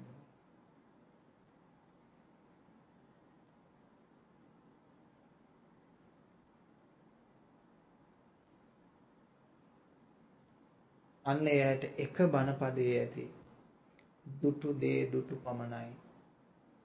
රහත් වෙන්නේ කොහොමද මමත් මටත් රහත් වෙන්න ඕන මටත් මිනිස්සු රහතන් වහන්සේ කෙනෙක් කියලා කියනවා අර දාරු චීවර හම්බුරයිලා මතක් කරේ එහෙමයි මටත් කියන්න රහත් වෙන හැටි. මම දැන් පින්න පාති වඩින වෙලාව දැන් බණ කියන වෙලාවක් නෙමෙයි. ධර්මයේ කියන වෙලාවක් නෙමෙයි. ඇත්තටම සාමාන්‍ය සම්ප්‍රදාය ඒක. ධර්මාසනාරූඪ වෙලා තමයි ධර්මයේ කියන්නේ. අයි අනිත් වෙලාවට ගියාම අනිත් වැඩ. ඉතින් බුදු පියාණන් වහන්සේට ඒ මොහොතේ ධර්මාසනාරූඪ වෙන්න සිද්ධ වුණා මෙයාගේ දැඩි ඉල්ලීම නිසා. නැත්තම් පිටපාදි වලින් වෙලාවට ධර්මාසනාරූඪ වෙන්නේ නැහැ. ඒ මොහොත එතන ධර්මාසනයක් බවට පත් කරගෙන යාට එක පදයක් කිව්වා. ආ එහෙනම් මෙන්න දුටු දේ දුටු පමණයි. මේක නිර්වචනය කරගෙන අපේ බෞද්ධ පින්නතුන් ඉන්නවා මොන්ටිසෝරි ළමයි වගේ. මොකද කරගෙන තියෙන්නේ? ඊටාම සරල නිර්වචනයක් තමයි තියෙන්නේ පින්නතුනේ. සරල නිර්වචනයක් තියෙන්නේ. දුටු දේ දුටු පමණයි කියන්නේ. දුටු දේ දුටු පමණයි කියන්නේ අරිහත්ත්වයේ දක්වා විහිදෙන අර්ථයක් තියෙන යථාර්ථයක්. දැන් ඔබ මොකද්ද කරන්න ඕන? ඔබ ගෙදර ගිහින් විමර්ශනය කරා. අපේ උදවිය දෙපාරක් විමර්ශනය කරලා අහුවෙන්නේ නැත්තම් හිතනවා ඒක එච්චරයි කියලා. නෑ පින්නතුනේ. දහස්වර බලන්න. දැන් මෙහෙම අහස දිහා බලලා අපි ගොඩක් සාමාන්‍ය මිනිස්සු ඉන්නේ ආ ඕක තමයි අහස කියනවා. නමුත් අහස දිහා ටිකක් දාර්ශනිකව බලපු අය මොකද කරේ? මේ සැරේ මේ අහස දිහා බලන් හිටියා. දවසින් දවස අහස වෙනස් වෙනවා. දවසින් දවස තාරකා තියෙන තැන් වෙනස් වෙනවා. දවසින් දවස හඳ තියෙන තැන වෙනස් වෙනවා. දවසින් දවස එකම පැත්තෙන් ඉර පෑවුවට ඉර පායන මේ තැන් ඇන්ගල්ස් වෙනස් වෙනවා කියලා මෙන්න හොයා ගන්නවා මේ ගැඹුරින් විශ්ලේෂණය කරන මිනිස්සේ. තවත් ගැඹුරින් මේ ඇහැටත් වඩා තව දුරේක්ෂ පාවිච්චි කරන්න ඕන කියලා. මේ ඇහැ ඇහි බලන සීමාවත් මදි කියලා බලනවා යා. ඊටත් වඩා දුරේක්ෂයක් භාවිතා කරන්න ඕන කියලා කල්පනා කරනවා. අන්න කල්පනා කරලා කරලා කරලා යා මහා විශ්වයක් චක්‍රවාට ගැලැක්සීස් ආදී සොයා ගන්නවා. මෝඩ මිනිස්සයා ඔය තියෙන අහස ඔයිට වඩා දෙයක් මොකක්ද? එතකොට දුටු දේ දුටු පමණයි. දුටු දේ දුටු පමණයි. එච්චරයි ඉතින් ඔව් ඔහොම තමයි. නෑ නුවණ තියෙන මිනිස්සයා අර විද්‍යාඥය සොයා ගිය විදියට මේක සොයනවා. පින්නතුනේ අපි ওই දේවල් ධර්ම කාරණයක් ගත්තාම මම පොතම කියලා විශ්වාස කරේ නෑනේ. මට දැනෙන්න ඕනේ දේ. මං ඒකේ සොයනවා පිනතුනේ සක්මන් කරමින් වාඩි වෙලා හිටියත් මිදුල ඇමදුවත් මොනවා කළත් මම මේ ධර්ම කරුණු හොයනවා සමහර අය හිතුවා කලකිරිලා ඉන්නවා. සමහර අය හිතුවා මොනවා හරි කල්පනා කරනවා. එහෙම තමයි මිනිස්සු හිතන්නේ. පැත්තකට වෙලා නිහඬව අපිට මුකුත් දෙයක් ගැන කල්පනා කරන්නවත් බෑ. කවුරු හරි ඇවිල්ලා මොනවද කල්පනා කරන්නේ? මනුස්සයෙකුට කල්පනා කරන්න නිදහසක් නැද්ද දෙයක් ගැන? ඒ නිසා අපි එහෙම කටයුතු කළා පින්වතුනි. දැන් ඔය මං සිරිපාදේ වඩිද්දී ඔය වගේ තැන්වලදී මං ධර්ම කරුණු මෙනෙහි කරනවා ගල් තලාවක වාඩි වෙලා. මං ටික වෙලාවක් බලනකොට පාර පැත්ත පාරේ දිගට මිනිස්සු පොලිම ගහිලා මගේ දිහා බලන් ඉන්නවා. තනියෙන් සිරිපාදේ වඩින කාලෙක. මම ඇයි කියලා. ඒ මිනිස්සුන්ගේ හිතේ මං කන්දෙන් පල්ලෙහාට පණින් කියලා. මේ ආමුදුරවන්ට ප්‍රශ්නයක්ද? එහෙම කියලා ඇහුවා. නෑ මම කිව්වා නෑ ප්‍රශ්නයක් නෑ මම මේ ලස්සන කැලේ දිහා බලන් ඉන්නේ මම මේ ලස්සනයිනේ පරිසරය මම බලන් ඉන්නේ. පණින්නේ බය වෙන්න එපා. ඒ කියන්නේ එහෙම එහෙම ඉන්නේ ඒ කියන්නේ සමාධි වැඩිලා නැහැ හැදිලා නැහැ මනසේකු ස්වභාව දහම රස විඳිනවා දකින්න දෙයක් ගැඹුරින් විශ්ලේෂණය කරනවා දැන් එහෙම දෙයක් කල්පනාවක්වත් නැහැ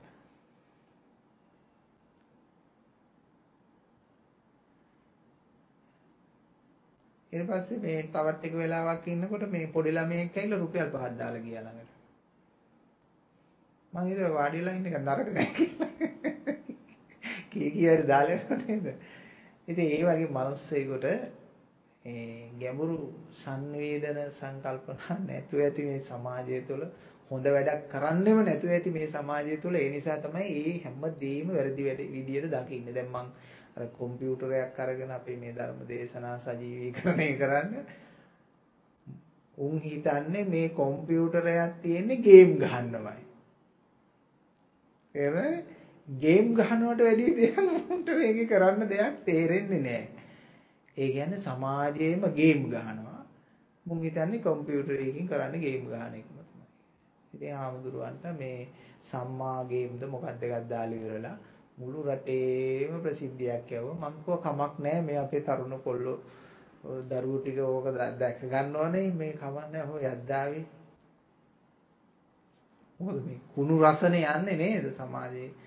පැතිරෙන්නේ කුණු රහ හොඳ දෙයක් කිව්වට පැතිරෙන්නේ නැහැ ගැඹුරු sannivedanayak ගැඹුරු ඥානයක් ඒව නැහැ. හරි සරල තැනක ඉන්නේ. මිනිස්සෙගේ දියුණුව කියන්නේ ආධ්‍යාත්මික දියුණුව, දර්ශන දියුණුව. ඒ දර්ශන පෝසත්කම සක්විති රජකමට වඩා උසස් කියලා මේ කියන්නේ කවුද? බුදුහාමුදුරුවෝ ඒ නිසා හොඳට තේරුම් කරගන්න ජීවිතයේ ආධ්‍යාත්මික දියුණුව සියලු ධනයන් පරදවනවා කියලා තේරුම් අරගෙන ඒක ඉස්සරහට දාගෙන අනිත් ඒවා ඔක්කොම දෙවෙනි තුන්වෙනි තියාගෙන ඔබේ ජීවිතේ මෙහෙවන්න. ඔබට වරදින්නේ නැහැ. අස්සාවත් කරන්න, රැකියාවත් කරන්න, වෘත්තීත් කරන්න, ව්‍යාපාරත් කරන්න, ඔක්කොම කරන්න. මොකද්ද ෆස්ට්? ධම්මං විනානත්ති. ධර්මයේ හැර වෙන දෙයක් නැත. ජීවිතේ මට ඉතුරු වෙන්නේ හුස්ම යනකොට ඔච්චරයි. ජීවිතේ හුස්ම යනකොට ඉතුරු වෙන්නේ ඔච්චරයි. හුස්ම යනකොට ඔච්චරයි ඉතුරු වෙන්නේ කියලා තේරුම් අරගෙන ධර්මයේ ප්‍රමුඛ කරගෙන වැඩ කරන්න. ධර්මය හරිම ගම්බීරයි. විදර්ශනා කරන්න විමර්ශනය කරන්න මහා පුදුම ගම්බීර දේවල් තියෙනවා. ඉතිහාසයේ තියෙන චිත්‍රවල පුදුමාකාර ගම්බීරත්වයක් ඇඳලා තියෙනවා. ඒව දේව විමසන්න පුළුවන්. චිත් සිතරා සිතුවමින් ධර්මයේ දේශනා කළා. කවියා කවියෙන් බණ කිව්වා. ඒ වගේම පිළිතුරේ දේශකයා දේශනාවෙන් ධර්මයේ කිව්වා.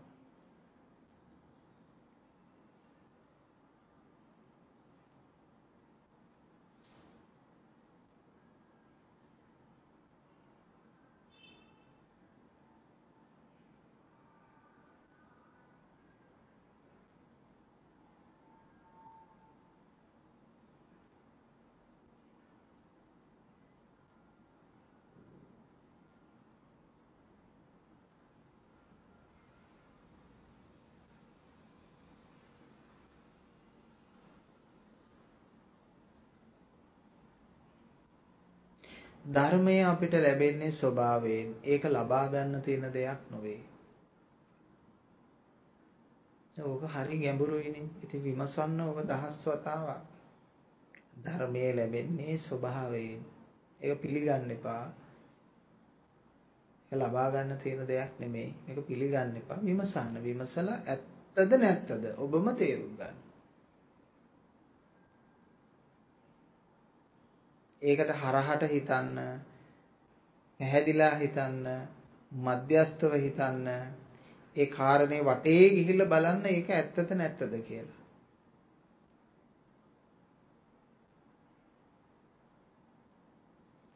ලෝභ නොමිලේම ලැබෙන ලෝව යම් දෙයක් වේද ඒ තමයි නිවන. නිවන නොමිලේ ලැබෙන්නේ නිකන් ලැබෙන්නේ නොමිලේ. මොකද්ද මේ නොමිලේ කියන එකේ අදහස? පින්නතුනේ මේ ඇහැට රූපයක් ගන්න පවා අපිට නොමිලි ගන්න බෑ ඒක. මේ ඇහැට රූපයක් ගන්න නොමිලි නෙමෙයි. විශාල ශක්ති ප්‍රමාණයක් වැය කළා. එහෙමද නැද්ද? ශක්ති වැය වෙනවා. කනට ශබ්දයක් ගන්නෙත් නොමිලේ නෙමෙයි. විශාල ශක්ති ප්‍රමාණයක් ඔබේ මොලේ ශෛල විශාල ප්‍රමාණයක් වැය කරලා තමයි මේ කනට ශබ්දයක් ගන්න. නාසයට සුවඳ ගන්නෙත් එහෙමයි. ඕම වේගින් ඒවත් ඇවිල්ලා මොළයට ගිහිල්ලා මොළයේ ක්‍රියාත්මක වෙලා ඒවට ආන්සර් එකක් එන්න ඕම වේගෙන් සිද්ධ වුණාට විශාල ශෛල ප්‍රමාණයක් වැය කරලා තමයි ඒකට ගන්නෙ. ඉන්ද්‍රයන් වැය කරන්න ඕන. පුලුස්සන්න ඕන. තියෙනවා. ඉතින් අතපය වෙහෙසනවා වගේම මේ ඉන්ද්‍රියනොත් අනිකුත් ඉන්ද්‍රියනොත් වෙහෙසෙනවා. අන්න ඒකට නිසා අපි කියනවා ඒවා නොමිලේ නෙමේ වැය කිරීමකින් යුක්තව ලබා ගන්න දේවල්. ආයෝජනයන් ලැබෙන දේවල්, ප්‍රතිලාභ ලැබෙන දේවල්. එතකොට මේ නිවන කියන එක ගැඹුරින් නොමිලේ ලැබෙන්නේ. බලන්න මේ වචනේ තියෙන හරබරත්වයේ ගැඹුර. ඔය සරලයි කියලා හිතන එක තමයි වැරද්ද. දවසක් කල්පනා කරන්න නිවන ලැබෙන්නේ නොමිලේ. ඒක හිතල සංකල්පනාවක් කරගන්න නැතුව ගැඹුරු ආධ්‍යාත්මික සංවේදනයක්. පච්චත්තම් වේදිතබ්බු ප්‍රත්‍යක්ෂතාවයක් බවට පත් කරගන්න. ආ මේක මෙහිමයි මේක මෙහිමයි කියලා හිතනවා. ඒවට කියන්නේ හිතලු. හිතලු. මෙහිමලු. ඔහොම වෙනවලු. එහෙමලු. ඔක්කොම අතහැරියාම නිවන් දකින්නවලු නේද ස්වාමීන් වහන්සේ? මං ඉතින් ඔව් කියනවා. තණ්හාව නැති වුණාම ඔක්කොම හරි නේද?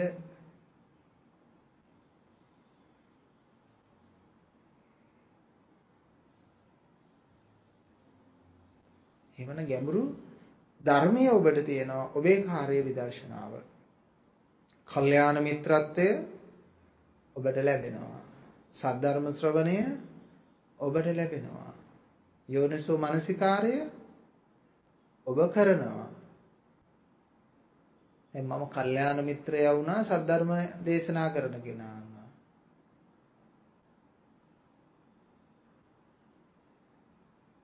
එහෙමයි කියලා වැටහෙන අයත් ඇති එහෙම නෙවෙයි කියලා වැටහෙන අයත් ඇති ඒක යාගේ මොළේ ප්‍රශ්නේ මට කරන්න දෙයක් නැහැ ඒක එතකොට කල්යාණ මිත්‍රත්වයේ සද්ධර්ම ශ්‍රවණය ලැබෙනවා ඔබ යෝනිසෝ මනසිකාරය කරන ධම්මානුධම්ම ප්‍රතිපත්තිය. ධම්මානුධම්ම ප්‍රතිපත්ති කරන්නේ ශරීරෙන් නෙමෙයි.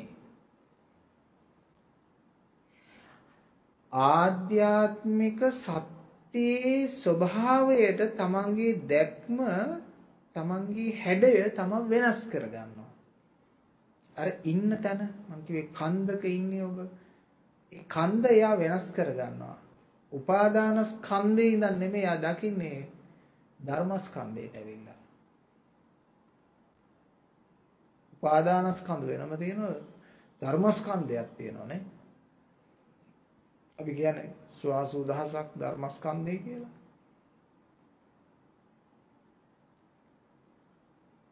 උපාදානස්කන්ධ වගේ නෙමෙයි ඒ ධර්මස්කන්ධය. ධර්මස්කන්ධේ නෙවෙයි තියෙන. ධර්මස්කන්ධයට ආවම ඍණාත්මකත් නැහැ, ධනාත්මකත් නැහැ, පිළිකුලුත් නැහැ, ප්‍රියත් නැහැ, අප්‍රියත් නැහැ, මොකක්වත් නැහැ පින්නතුනේ. අපි හිතනවා මේ මේ ධර්මස්කන්ධයට ආවම එයාට ඔක්කොම අප්‍රිය වෙන්න ඕන, එයා ඔක්කොම අතහරින්න ඕන. උන්වහන්සේලාට අතහැරලා ඉන්නත් පුළුවන්. අල්ලගෙන ඉන්නත් පුළුවන්. මේකේ අතාරින්න කෙනෙකුත් නැහැ අල්ලගන්න කෙනෙකුත් නැහැ කියලා දැකපු තැන ඒක උපමා කරේ නිලුම් පතේ දිය නොරෙදෙන්නාසේ කියලා. ඔබ නිලුම් පතට වතුර එකක් ගෙනියන්නකෝ. එහෙනම් පුරෝගන ගෙනියන්න. මොකද වෙන්නේ? නිලුම් පතේ වතුර තිබුණත් ඒකට උරන්නේ නැහැ. ඒ නිසා ජීවිතය අවබෝධ කරගත්ත කෙනාට තිබුණත් නැතත් ඒකේ කිසිම සම්බන්ධතාවයක් නැහැ.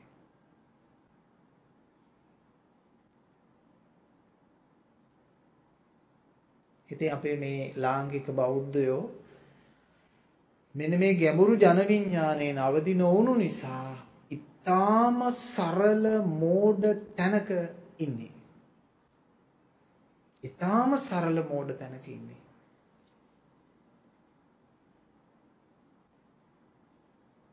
ඒ කියන්නේ හැමදේම නෙගටිව් දකින්න ඕන මේක වැඩක් නෑ වැඩක් නෑ වැඩක් නෑ වැඩක් නෑ වැඩක් නෑ කියලා අබබ්බයන්ට මුකුත්ම කරගන්න බැරි මිනිස්සුන්ට අමු මෝඩයෝ සිල්වතුන් හා ගුණවතුන් හැටියට දකින මෝඩ සමාජයක්.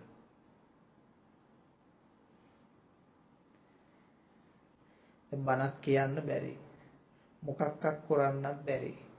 කැලේකට වෙලා ඇතුළක ආරණ්‍යයක කුටියකට අස්සකට වෙලා පාඩුවේ හිටියොත් මුකුත් කරගන්න බැරි කෙනෙක් මේ බලාගෙන යනකොට මෝඩ කෙනෙක්. එහෙම නැත්නම් මානසික රෝගයක් හැදිච්ච කෙනෙක්. අපේ මිනිස්සු මොකද කියන්නේ? අර කුටියේ ඉන්නේ රහතන් වහන්සේ කෙනෙක්. සාදු කියපන්. මන් දන්නේ කාරණේක කාමඳුර කෙනෙක් එහෙම හිටියේ ඇත්තට උන්වහන්සේ මානසික අපහසුතාවක් තියෙනවා. අවුරුදු 15ක් 20ක් ඇවිල්ලා නැහැ එළියට. සමාජෙම කියලා ඒ හාමුදුරුවෝ එළියට එන්නවත් නැහැ. රහතන් වහන්සේ කෙනෙක්.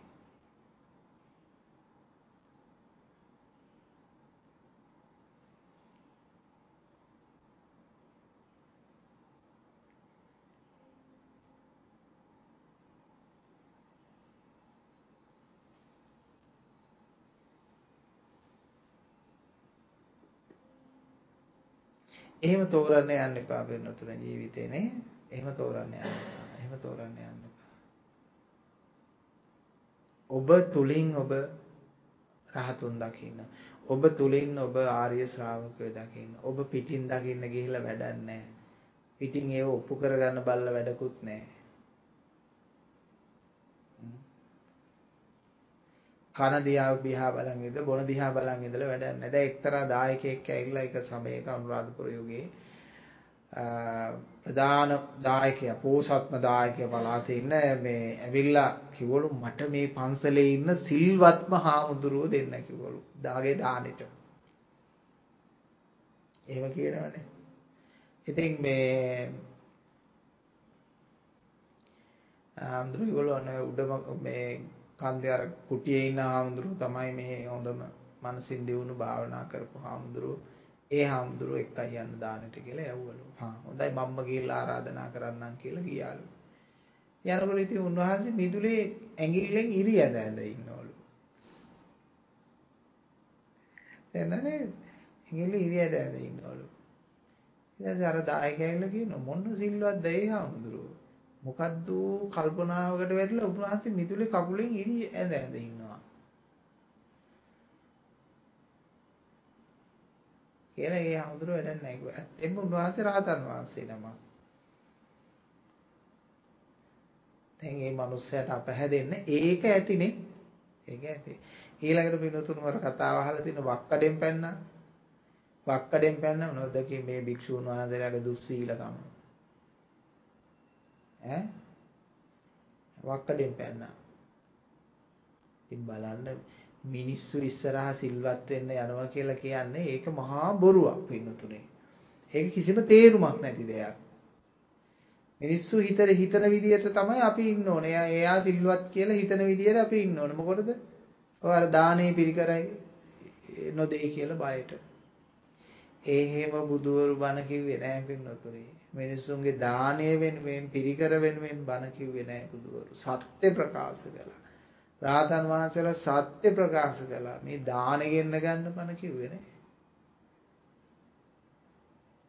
දැන් මිනිස්සුන්ගේ පැහැදීම ඇති වෙන විදියට ඉන්නේ කියලා තමයි අපිට ගොඩාක් ලොකු හාමුදුරුවෝ උපදෙස් දුන්නේ. මං අහන්නේ මොකටද? ඇයි බං උන් දන් දෙන්නේ නෑනේ අපිට? අපි පිරිවෙන් වල ඉන්නවා. හොද්දට රේඩියෝ අහන දායක එනකොට ටක් ගාලා නිවුස් එක යන ඔන්න දායක එනවා වහපන් වහපන් ඔක්කොම ටීවී වහපන්. හරි. මන් කියන්නේ හිටියම් මොකද වෙන්නේ මේ විදිහට? විද්‍යාත්මක වෙන්න ඕන. මම නම් පන්සලට යනකොට හාමුදුරු ව්‍යායාම කරමින් ඉන්නව දැක්කොත් මං ඉතාලම සතුටු වෙනවා. මං කියන ලොකු හාමුදුරු අනිවාර්යෙන් ව්‍යායාම කරන්න ඕන. බොහොම හොඳයි ලොකු හාමුදුරුවෝ. ව්‍යායාම කරන්න ඕන. මාත් පුළුවන් නම් එකතු වෙලා ව්‍යායාම කරන්න මේ උදව් කරනවා. මොකද හේතුව මං අපහැදෙන්නේ නැහැ. එයි. අර ලොකු හාමුදුරන්ගේ මේ මේක ලොකු හාමුදුරුවෝ මේ පන්සලට යනකොට ටීපෝ එක උඩින් කකුල් දෙක තියාගෙන ඉන්නවා. ඔබ දකින්න මේ අසංවර කියලාද? මන් දකින්නේ අනේ ස්වාමීන් වහන්සේ නිකම්ම ඩීපෝ එක උඩ කකුල් දෙක තියාගෙන ඉන්නේ ස්වාමීන් වහන්සේ කොට්ටකුත් තියාන්න ඕන. දැන් කකුලට අමාරුයි මොකද කකුල් වයසට යනකොට හාමුදුරන් කකුල් වලට ලේ බහිනවා මේ කකුල් ඉදි වෙනවා අමාරුයි. කකුල් පොඩ්ඩ උඩින් තියාගෙන ඉන්න ඕන. ඔයත් දකින්නද ඒක අසංවරකම? නෑ කොච්චර ෂෝක්ද? ඈ කොච්චර හොඳයිද? පන්සලේ කවුරුවක්වත් නැහැ උදව් කරන්න මේ හැමතැනම කෙල ගහගෙන පුලක් පුවක් කෑලි අරවා මේවා හැමතැනම දානවා කොහේ හරි ඉන්න දායකාවක් ඇවිල්ලා උදව් කරනවා ඔයගොල්ලෝ කොහොමද දකින්නේ? අන්න ඔන්න ගෑණියෙකුත් දාගෙන මේක ඔස්සේ මේ පේන්නේ. මම නම් කල්පනා කරන්නේ අනේ කොච්චර ලොකු දෙයක්ද? හම්දුරන් වහන්සේගේ අර දේවල් ටික අතු ගන්නවත් හරි කවුරු හරි කෙනෙක් ඇවිල්ලා මේක කරලා දෙන එක කොච්චර ලොකු දෙයක්ද? ඒ නිසා පටු බුද්ධියක් තියෙන තැන්වල සංවර්ධනයක් අනාගතයක් නැහැ.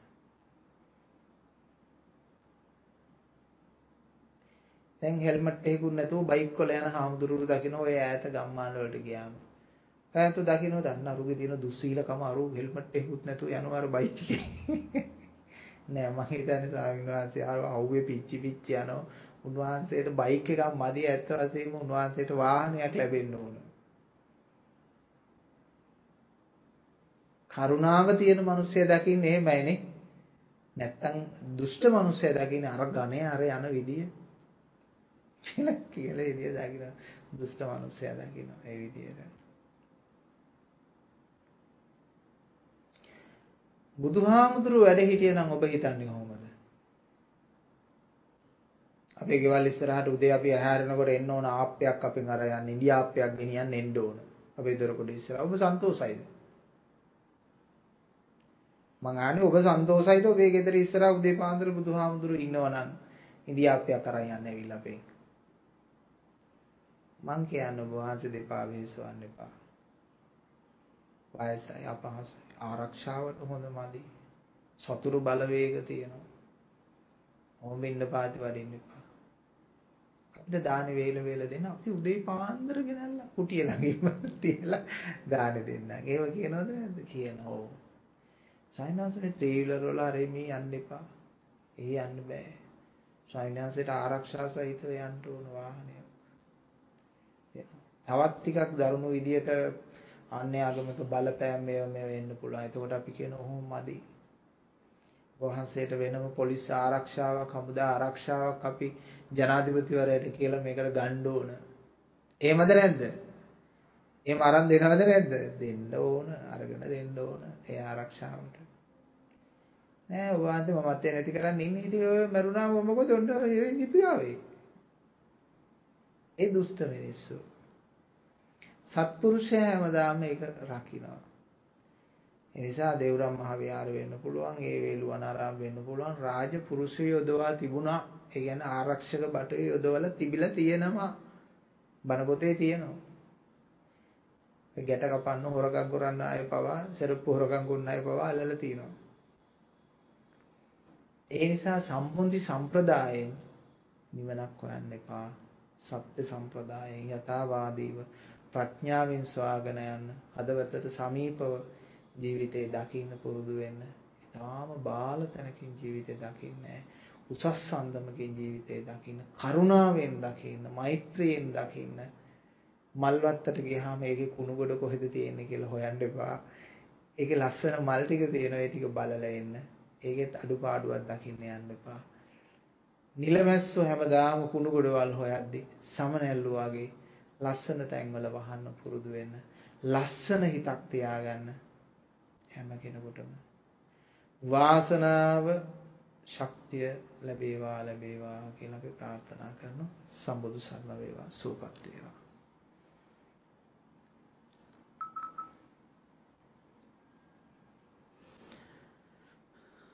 අද දවසේහි පින් ඇති දායකත්වයේ දක්වමින් කටයුතු කරනු ලබන්නේ ඕස්ට්‍රේලියාවේ පදිංචිව කටයුතු කරන ඒ ලලනියාලු විහාරයේ පින්වත් මහත්මිය හා ඩයනාලු විහාරයේ පින්වත් මහත්මියන් දෙපළ.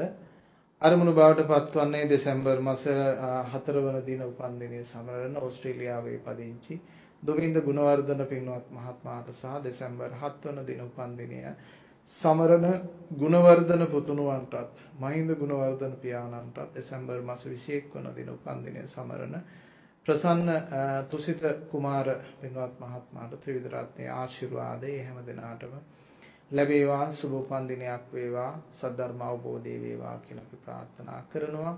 ඒ වගේම සදාන් කරන අපගේ නමින් සමුගත්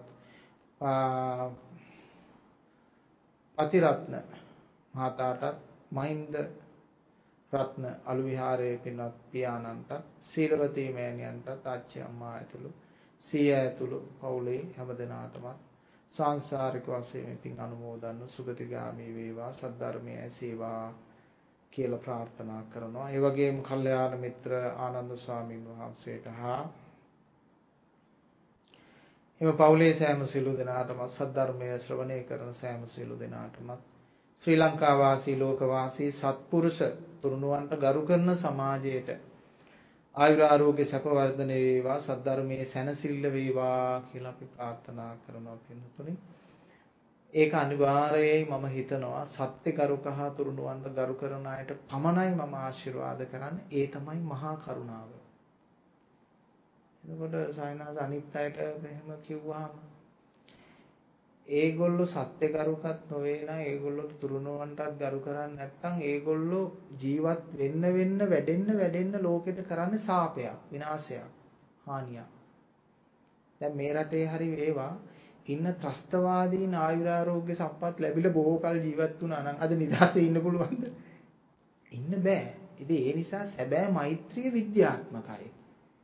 ඒ නිසා සත්‍ය ගරුක වූද සද්ධර්මයට ගරු කරන්නා වූද සත්පුරුෂයන්ටම ආයුරාෝග්‍ය සප වර්ධනය වේවා නිදුක් නිරෝගී භාවය ලැබේවා සුවපත් වේවා.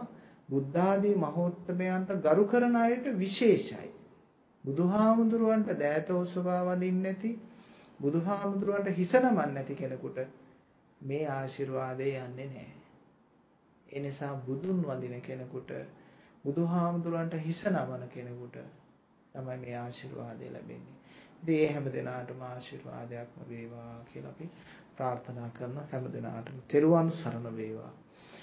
අභිවාදන සීලෙස්ස නිච්ඡං බුද්ධාපචායිනෝ චත්තාරෝ ධම්මා වඩ්ඩಂತಿ ආයුවන්නෝ සුකම් බලම් ආයුරාෝග්‍ය සම්පatti පඤ්ඤාවන්තස්ස හේතු චතෝ නිබ්බාන සම්පatti ඉමිනාතේ සමිඤ්ඤතු සම්බුදු සරණ වේවා සුපත් වේවා. සියලු දෙනාගේම සියලු යහපත් බලාපොරොත්තු සඵල සිද්ධ වේවා. ආයුර ආරෝග්‍ය සැප වර්ධනය වේවා. සම්බුදු සරණ වේවා. සුපත් වේවා.